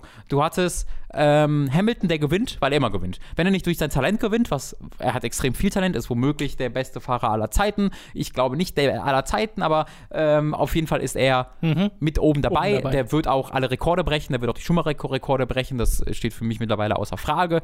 Ähm, der gewinnt, in diesem Fall durch pures Glück. Einfach, Bottas hatte die, hatte die Pole Position, Bottas hat in den ersten zehn Runden, das war grandios, wie, wie bei äh, Bottas und Hamilton gekämpft haben. Einmal hat Hamilton kurz Bottas überholt und direkt in der nachfolgenden Kurve hat Bottas ihn sich wieder geschnappt. Es war wirklich ein toller, toller Kampf, den Bottas, äh, wo sich Bottas super verteidigt hat. Und dann ist Bottas als Erster an die Box, weil das ist halt besser für dich, weil du dann mhm. früher mit den besseren Reifen wieder fahren kannst. Es sei denn, dann gibt es ein Safety Car. Weil wenn ein Safety Car draußen ist, müssen ja alle langsamer fahren. Äh, das heißt, wenn du dann in die Box fährst, wenn die alle gerade langsamer fahren, verlierst du ja deutlich weniger Zeit. Ja? Du musst das quasi sofort machen, weil wenn du das machst, also wenn du überlegst, diese Safety Car ist ja so, Safety Car kommt raus, alle fahren sofort langsamer und schließlich holen die dann das Safety Car ein, wo die dann direkt hintereinander auch sind. Mhm. Bevor die das Safety Car einholen, haben die immer noch die gleichen Abstände und sind nur langsamer. Das heißt, du musst dann quasi sofort an die Box, sodass die Abstände noch genauso groß sind, die aber alle langsamer fahren, sodass du dann wenig Zeit verlierst. Weil wenn du es zu spät machst, sind die ja alle direkt hintereinander, die fahren zwar langsamer, aber du wirst trotzdem durchgereicht, weil einfach das Feld viel näher beieinander ist. Und was dann halt war, ist, Bottas war schon an der Box, hat halt die normale Zeit verloren, dann kam Safety Car, dann konnte Hamilton an die Box, Bottas musste langsam fahren, weil Safety Car da war, Hamilton war Erster. Super frustrierend und dann hat er natürlich auch das Rennen, Rennen gewonnen durch, durch, pures Glück. Äh, dann war es unterdessen so, dass Leclerc auf dem dritten Platz war, der Vettel-Teamkollege äh, bei, bei Ferrari, äh, war, war irgendwie nur sieben hund, nee, sieben Hundertstel war er hinter der Pole Position, war, das war mega knapp, wäre oh. fast Erster geworden. Währenddessen Vettel irgendwie sechs Zehntel, also über eine halbe Sekunde dahinter auf dem sechsten oder siebten Platz oder so, hat wieder richtig verkackt. Ähm, aber weil er halt Vettel ist, hat er trotzdem Nummer 1 Status. Das heißt, Leclerc fährt halt großartig äh, ganze Zeit und Qualifikation super, ist dritter Platz wenn die, als die Safety Car Phase startete, da Vettel zuerst an die Box. Mhm. Ähm, Leclerc hätte auch direkt danach an die Box gekonnt, durfte er aber aus irgendeinem Grund wieder nicht. Es wirkt immer so, als ob, als ob Ferrari so ihr gesamtes Team, denk mal alle wegen Vettel nach, okay, haben wir gemacht, jetzt klopfen wir uns drei Runden auf die Schulter und dann überlegen wir, was wir mit Leclerc machen. Das haben sie schon drei oder viermal gemacht und dadurch komplett das Rennen torpediert. Auch jetzt wieder. Dann haben sie drei, vier Runden später äh, Leclerc reingeholt, wodurch dann Vettel Dritter wurde und Leclerc Sechster. Mhm. Einfach getauscht. Super frustrierend. Wo auch Leclerc, why the fuck am I so far behind now? So völlig verwirrt gefragt hat, äh, weil er auch von den Red Bulls dann überholt wurde. Also Vettel dann einfach durch die Boxen auf Dritter, Verstappen, der Red Bull-Fahrer Vierter. Ähm, äh, ersten beiden Plätze waren so ziemlich entschieden. Äh, dann hat aber Verstappen, äh, weil er einfach großartig fährt diese Saison, immer weiter auf Vettel aufgeholt, Vettel überholt. Ja, geil hat er Vettel überholt. Vettel hat gedacht, ne, überhole ich zurück, ist ihm aber dann doch nur reingefahren. Vettel ist wirklich, das ist wirklich unglaublich. Das ist ein viermaliger Weltmeister, Mhm. wo, un, wo außer Frage stand, dass der auch mit Ferrari Weltmeister werden würde. Und der fährt seit jetzt einem knappen Jahr wie der letzte Hänger. Das ist unglaublich, wie, wie amateurhaft der fährt. Äh, ja, er wird dann halt äh, letzter, 10 Sekunden Strafe. Verstappen, das war richtig krass. Also letzter Mal wirklich reingeknallt, dem Verstappen. Ja. Und Verstappen dreht sich auch und dann war da der Bordstein und Verstappen war wirklich kurz mit allen vier Rädern in der Luft und knallte dann wieder auf den Boden, aber hat nur eine, zwei Positionen verloren. Der wurde dann Fünfter am Ende statt Zweiter. Also ging auch drei nichts groß kaputt. Doch schon, der Unterboden Aber war nicht kaputt. so sehr? Das, aber der konnte immer noch fahren. Ja, ja. Und anhand des Unfalls, wie es aussah, also du musst ja Formel 1 Autos nur anpusten und die Ja, brechen ja auseinander, dass der ins Ziel kommt immer noch als Fünfter, war ein absolutes Wunder. Aber dadurch wurde Leclerc wieder Dritter. Ja. Äh, was dann sehr befriedigend war, äh, was halt einfach Karma war. Ähm, und äh, hinten gab es viele, viele Kämpfe. Ja, ich bin halt Bottas-Fan. Das, das ist für mich sehr frustrierend gewesen. Äh, immerhin dann dadurch, dass Leclerc noch Dritter wurde. Ich war richtig angepisst zwischendurch. Als Bottas Zweiter wird und dann im gleichen Zug auch Leclerc auf dem sechsten Platz durchgeht, war ich richtig so, Mhm. fuck this. Das ist so frustrierend. Immerhin, Leclerc hat dann äh, mich noch ein bisschen Sehr motiviert. schön. War ein cooles Rennen. Jetzt äh, nächste Mal in Deutschland. Hockenheim ist angesagt. Dann wieder in zwei Wochen? Weiß ich gar nicht. Okay, aber demnächst. Dann Diese war oder das nächste Woche. diese Folge von Robins famosen Formel 1 Fest, Wo? Das Wo? war äh, ohne den Stick, habt ihr gehört? wo, wo wir gerade dabei sind, kann man ja mal bei Time to 3 hinweisen. Da gibt es jetzt nämlich Oh ja. die Aufzeichnung von deinem F1 2019 Stream, weil du Mhm. hast mal so einen Teststream gemacht äh, vor einer oder zwei Wochen und hast dort äh, von zu Hause aus gestreamt, Mhm. weil du das ja generell in Zukunft vielleicht auch mal öfter machen willst. Und äh, nach ein bisschen rum einstellen hat es dann Mhm. auch irgendwann geklappt und diesen hat geklappt Part, den Genau. gibt es jetzt auch auf Time to 3. Den, Äh. den nächsten Club gibt es exklusiv für Patreons. Bezahlt uns 5. ist gelogen. ja, aber könnt ihr euch noch auf Twitch angucken. Ja, auf Twitch gibt es Ähm, obwohl, nee, ich habe ganz viel davon äh, entfernt. Tom, das ist mein Content. das waren ja 15 verschiedene ja, und das Streams. ist mein Qualitätscontent. Du, was- sind wir jetzt bei Giga Games hier oder was? 15 30 Sekunden Streams. Äh, jedenfalls könnt ihr euch da äh, F1 2019 mit Robin anschauen. Das hat sehr viel Freude bereitet. Waren ein paar Äh, richtig coole Rennen dabei. Sah auch so aus, als ob es dir Spaß gemacht hat. Und da gab es auch eine Szene, wo, wo. Was denn? Sah auch so aus, als ob es dir Spaß gemacht hat. Ist so ein schöner Diss im Vergleich zu, ja, sah, sah auch, also das hat auch Spaß gemacht zu gucken. Ach so, ne, Das so meinte ich das nicht. Ich wollte jetzt gerade auf etwas hinaus, äh, wo du gerade noch meintest, F1-Autos sind ein bisschen, sind halt so, man muss sie einmal anpusten. Achso, ja. Weil dir ja auch so eine Situation passiert ist, wo Ja. du äh, Wo aber wirklich so, geknallt bam! Ja. Es läuft so zehn Runden super gut und bist voll deswegen. Dann machst du halt einen kleinen Fehler Ja, genau. und dann explodiert einfach dein Auto. Und du hast halt Multiplayer gefahren und da Genau. konntest du nicht zurückspulen. Ja, es ist auch mehr als einmal passiert. Sehr schön. Aber das macht dann auch irgendwie Spaß. Genau, und wie gesagt, äh, Blazing Chrome gibt es dann, ich glaube, es kommt auch heute raus äh, mit Dani und mir. Und Dani und ich, wir haben auch ähm, bei Time to 3 mal eine Runde Super Mario Bros. 2 gespielt, was ein bisschen random scheint, aber äh, das hat sehr viel Spaß gemacht. Es war nur so eine halbe Therapiestunde, die Dani und ich da gemacht haben. Interessant. Äh, könnt ihr euch dann auf Time to 3 angucken. Muss ich da auch mal reinhören. Erfahre ich da Dinge. Äh, generell läuft halt immer noch Resident Evil 6. Bitte guckt das an. Sehr lustig. Ich flehe euch an. Es ist so toll. Es ist so einzigartig. Es ist so weird. Äh, ich hoffe, wir kommen dazu, das mal weiter zu Es spielen. ist so eine Materialschlacht. Ja, weil es Spiel. gibt wirklich eine spezielle Sektion, wo ich nicht darauf warten Ja. kann, dass ihr sie seht. Und wir haben noch ein paar so Fortsetzungen alter Reihen oder Start neuer Reihen, die demnächst erscheinen auf äh, Time to 3. Also haltet da mal die Augen offen. Da kommen ein paar coole Sachen. Äh, ansonsten sei nochmal patreon.com slash Haben wir irgendwas noch nicht. Gibt es noch alte Reihen, die noch offen sind bei Time to Nee, 3? weiß ja eigentlich, eigentlich nicht so viel. Fällt Ne? mir jetzt auch nichts ein. Äh, Patreon.com slash hooked und steadyhq.de slash hooked äh, seien euch empfohlen. Ab 5 Dollar bzw. Euro erhaltet ihr Zugriff auf alle exklusiven Inhalte, wie zum Beispiel das eingangs erwähnte Warcraft-Video, zumindest der zweite Teil, die Rückrunde dieses äh, Warcraft, dieser Warcraft-Matches. Ähm, könnt ihr euch da anschauen oder auch zum Beispiel den zweiwöchentlich erscheinenden Hooked on Topic Podcast ähm, und äh, andere Inhalte, wie zum Beispiel mein Late to the Party. Das Voting ist jetzt vorbei. Nächste Late to the Party steht fest. Wird aber noch ein bisschen dauern, habe ich noch nicht angefangen, weil ich gerade an anderen Spielen sitze. Ähm, das nur dazu. Ab 10 Euro bzw. Dollar werdet ihr zum Feedbacker, wo ihr zum Beispiel bei genannten Votings teilnehmen könnt, wie eben das, was gerade erst zu Late to the Party stattfand. Äh, ab 25 werdet ihr zu Podcast-Produzenten und werdet namentlich hier im Podcast erwähnt. Wir bedanken uns jetzt nämlich bei folgenden Podcast-Produzenten. Hassan Zahn, Michael Noritz-Wolf, Jan Lippert, Christopher Dietrich, Gerebor grüßt alle, Julian Dreves, Don Stylo, Michael, Grünkohlwiesel, Lignum, Tommy88088, Apu42, ein vielleicht noch Formel Hooked-Fan. Sag mal, was muss denn noch alles passieren? Es dauert scheinbar ein bisschen. Gustian, Rockedrüpel, Numimon digitiert zu Sebastian Diel, The Epic Snowwolf, Markus Ottensmann, Hauke Brav, McLovin 008, Robbal, Lisa Willig, Ich bin's gewohnt, Zombie und Wintercracker und Autaku, Lennart Struck, Oliver Zirfers, Christian Hündorf, Julia Marinic und Simon Dupicai. Vielen Dank an alle Podcast-Produzenten. Küsschen an euch, ich habe Hunger und hol mir jetzt einen Falafeldöner. Tu das. Äh, Bei Amazon Prime, weil es günstig bei-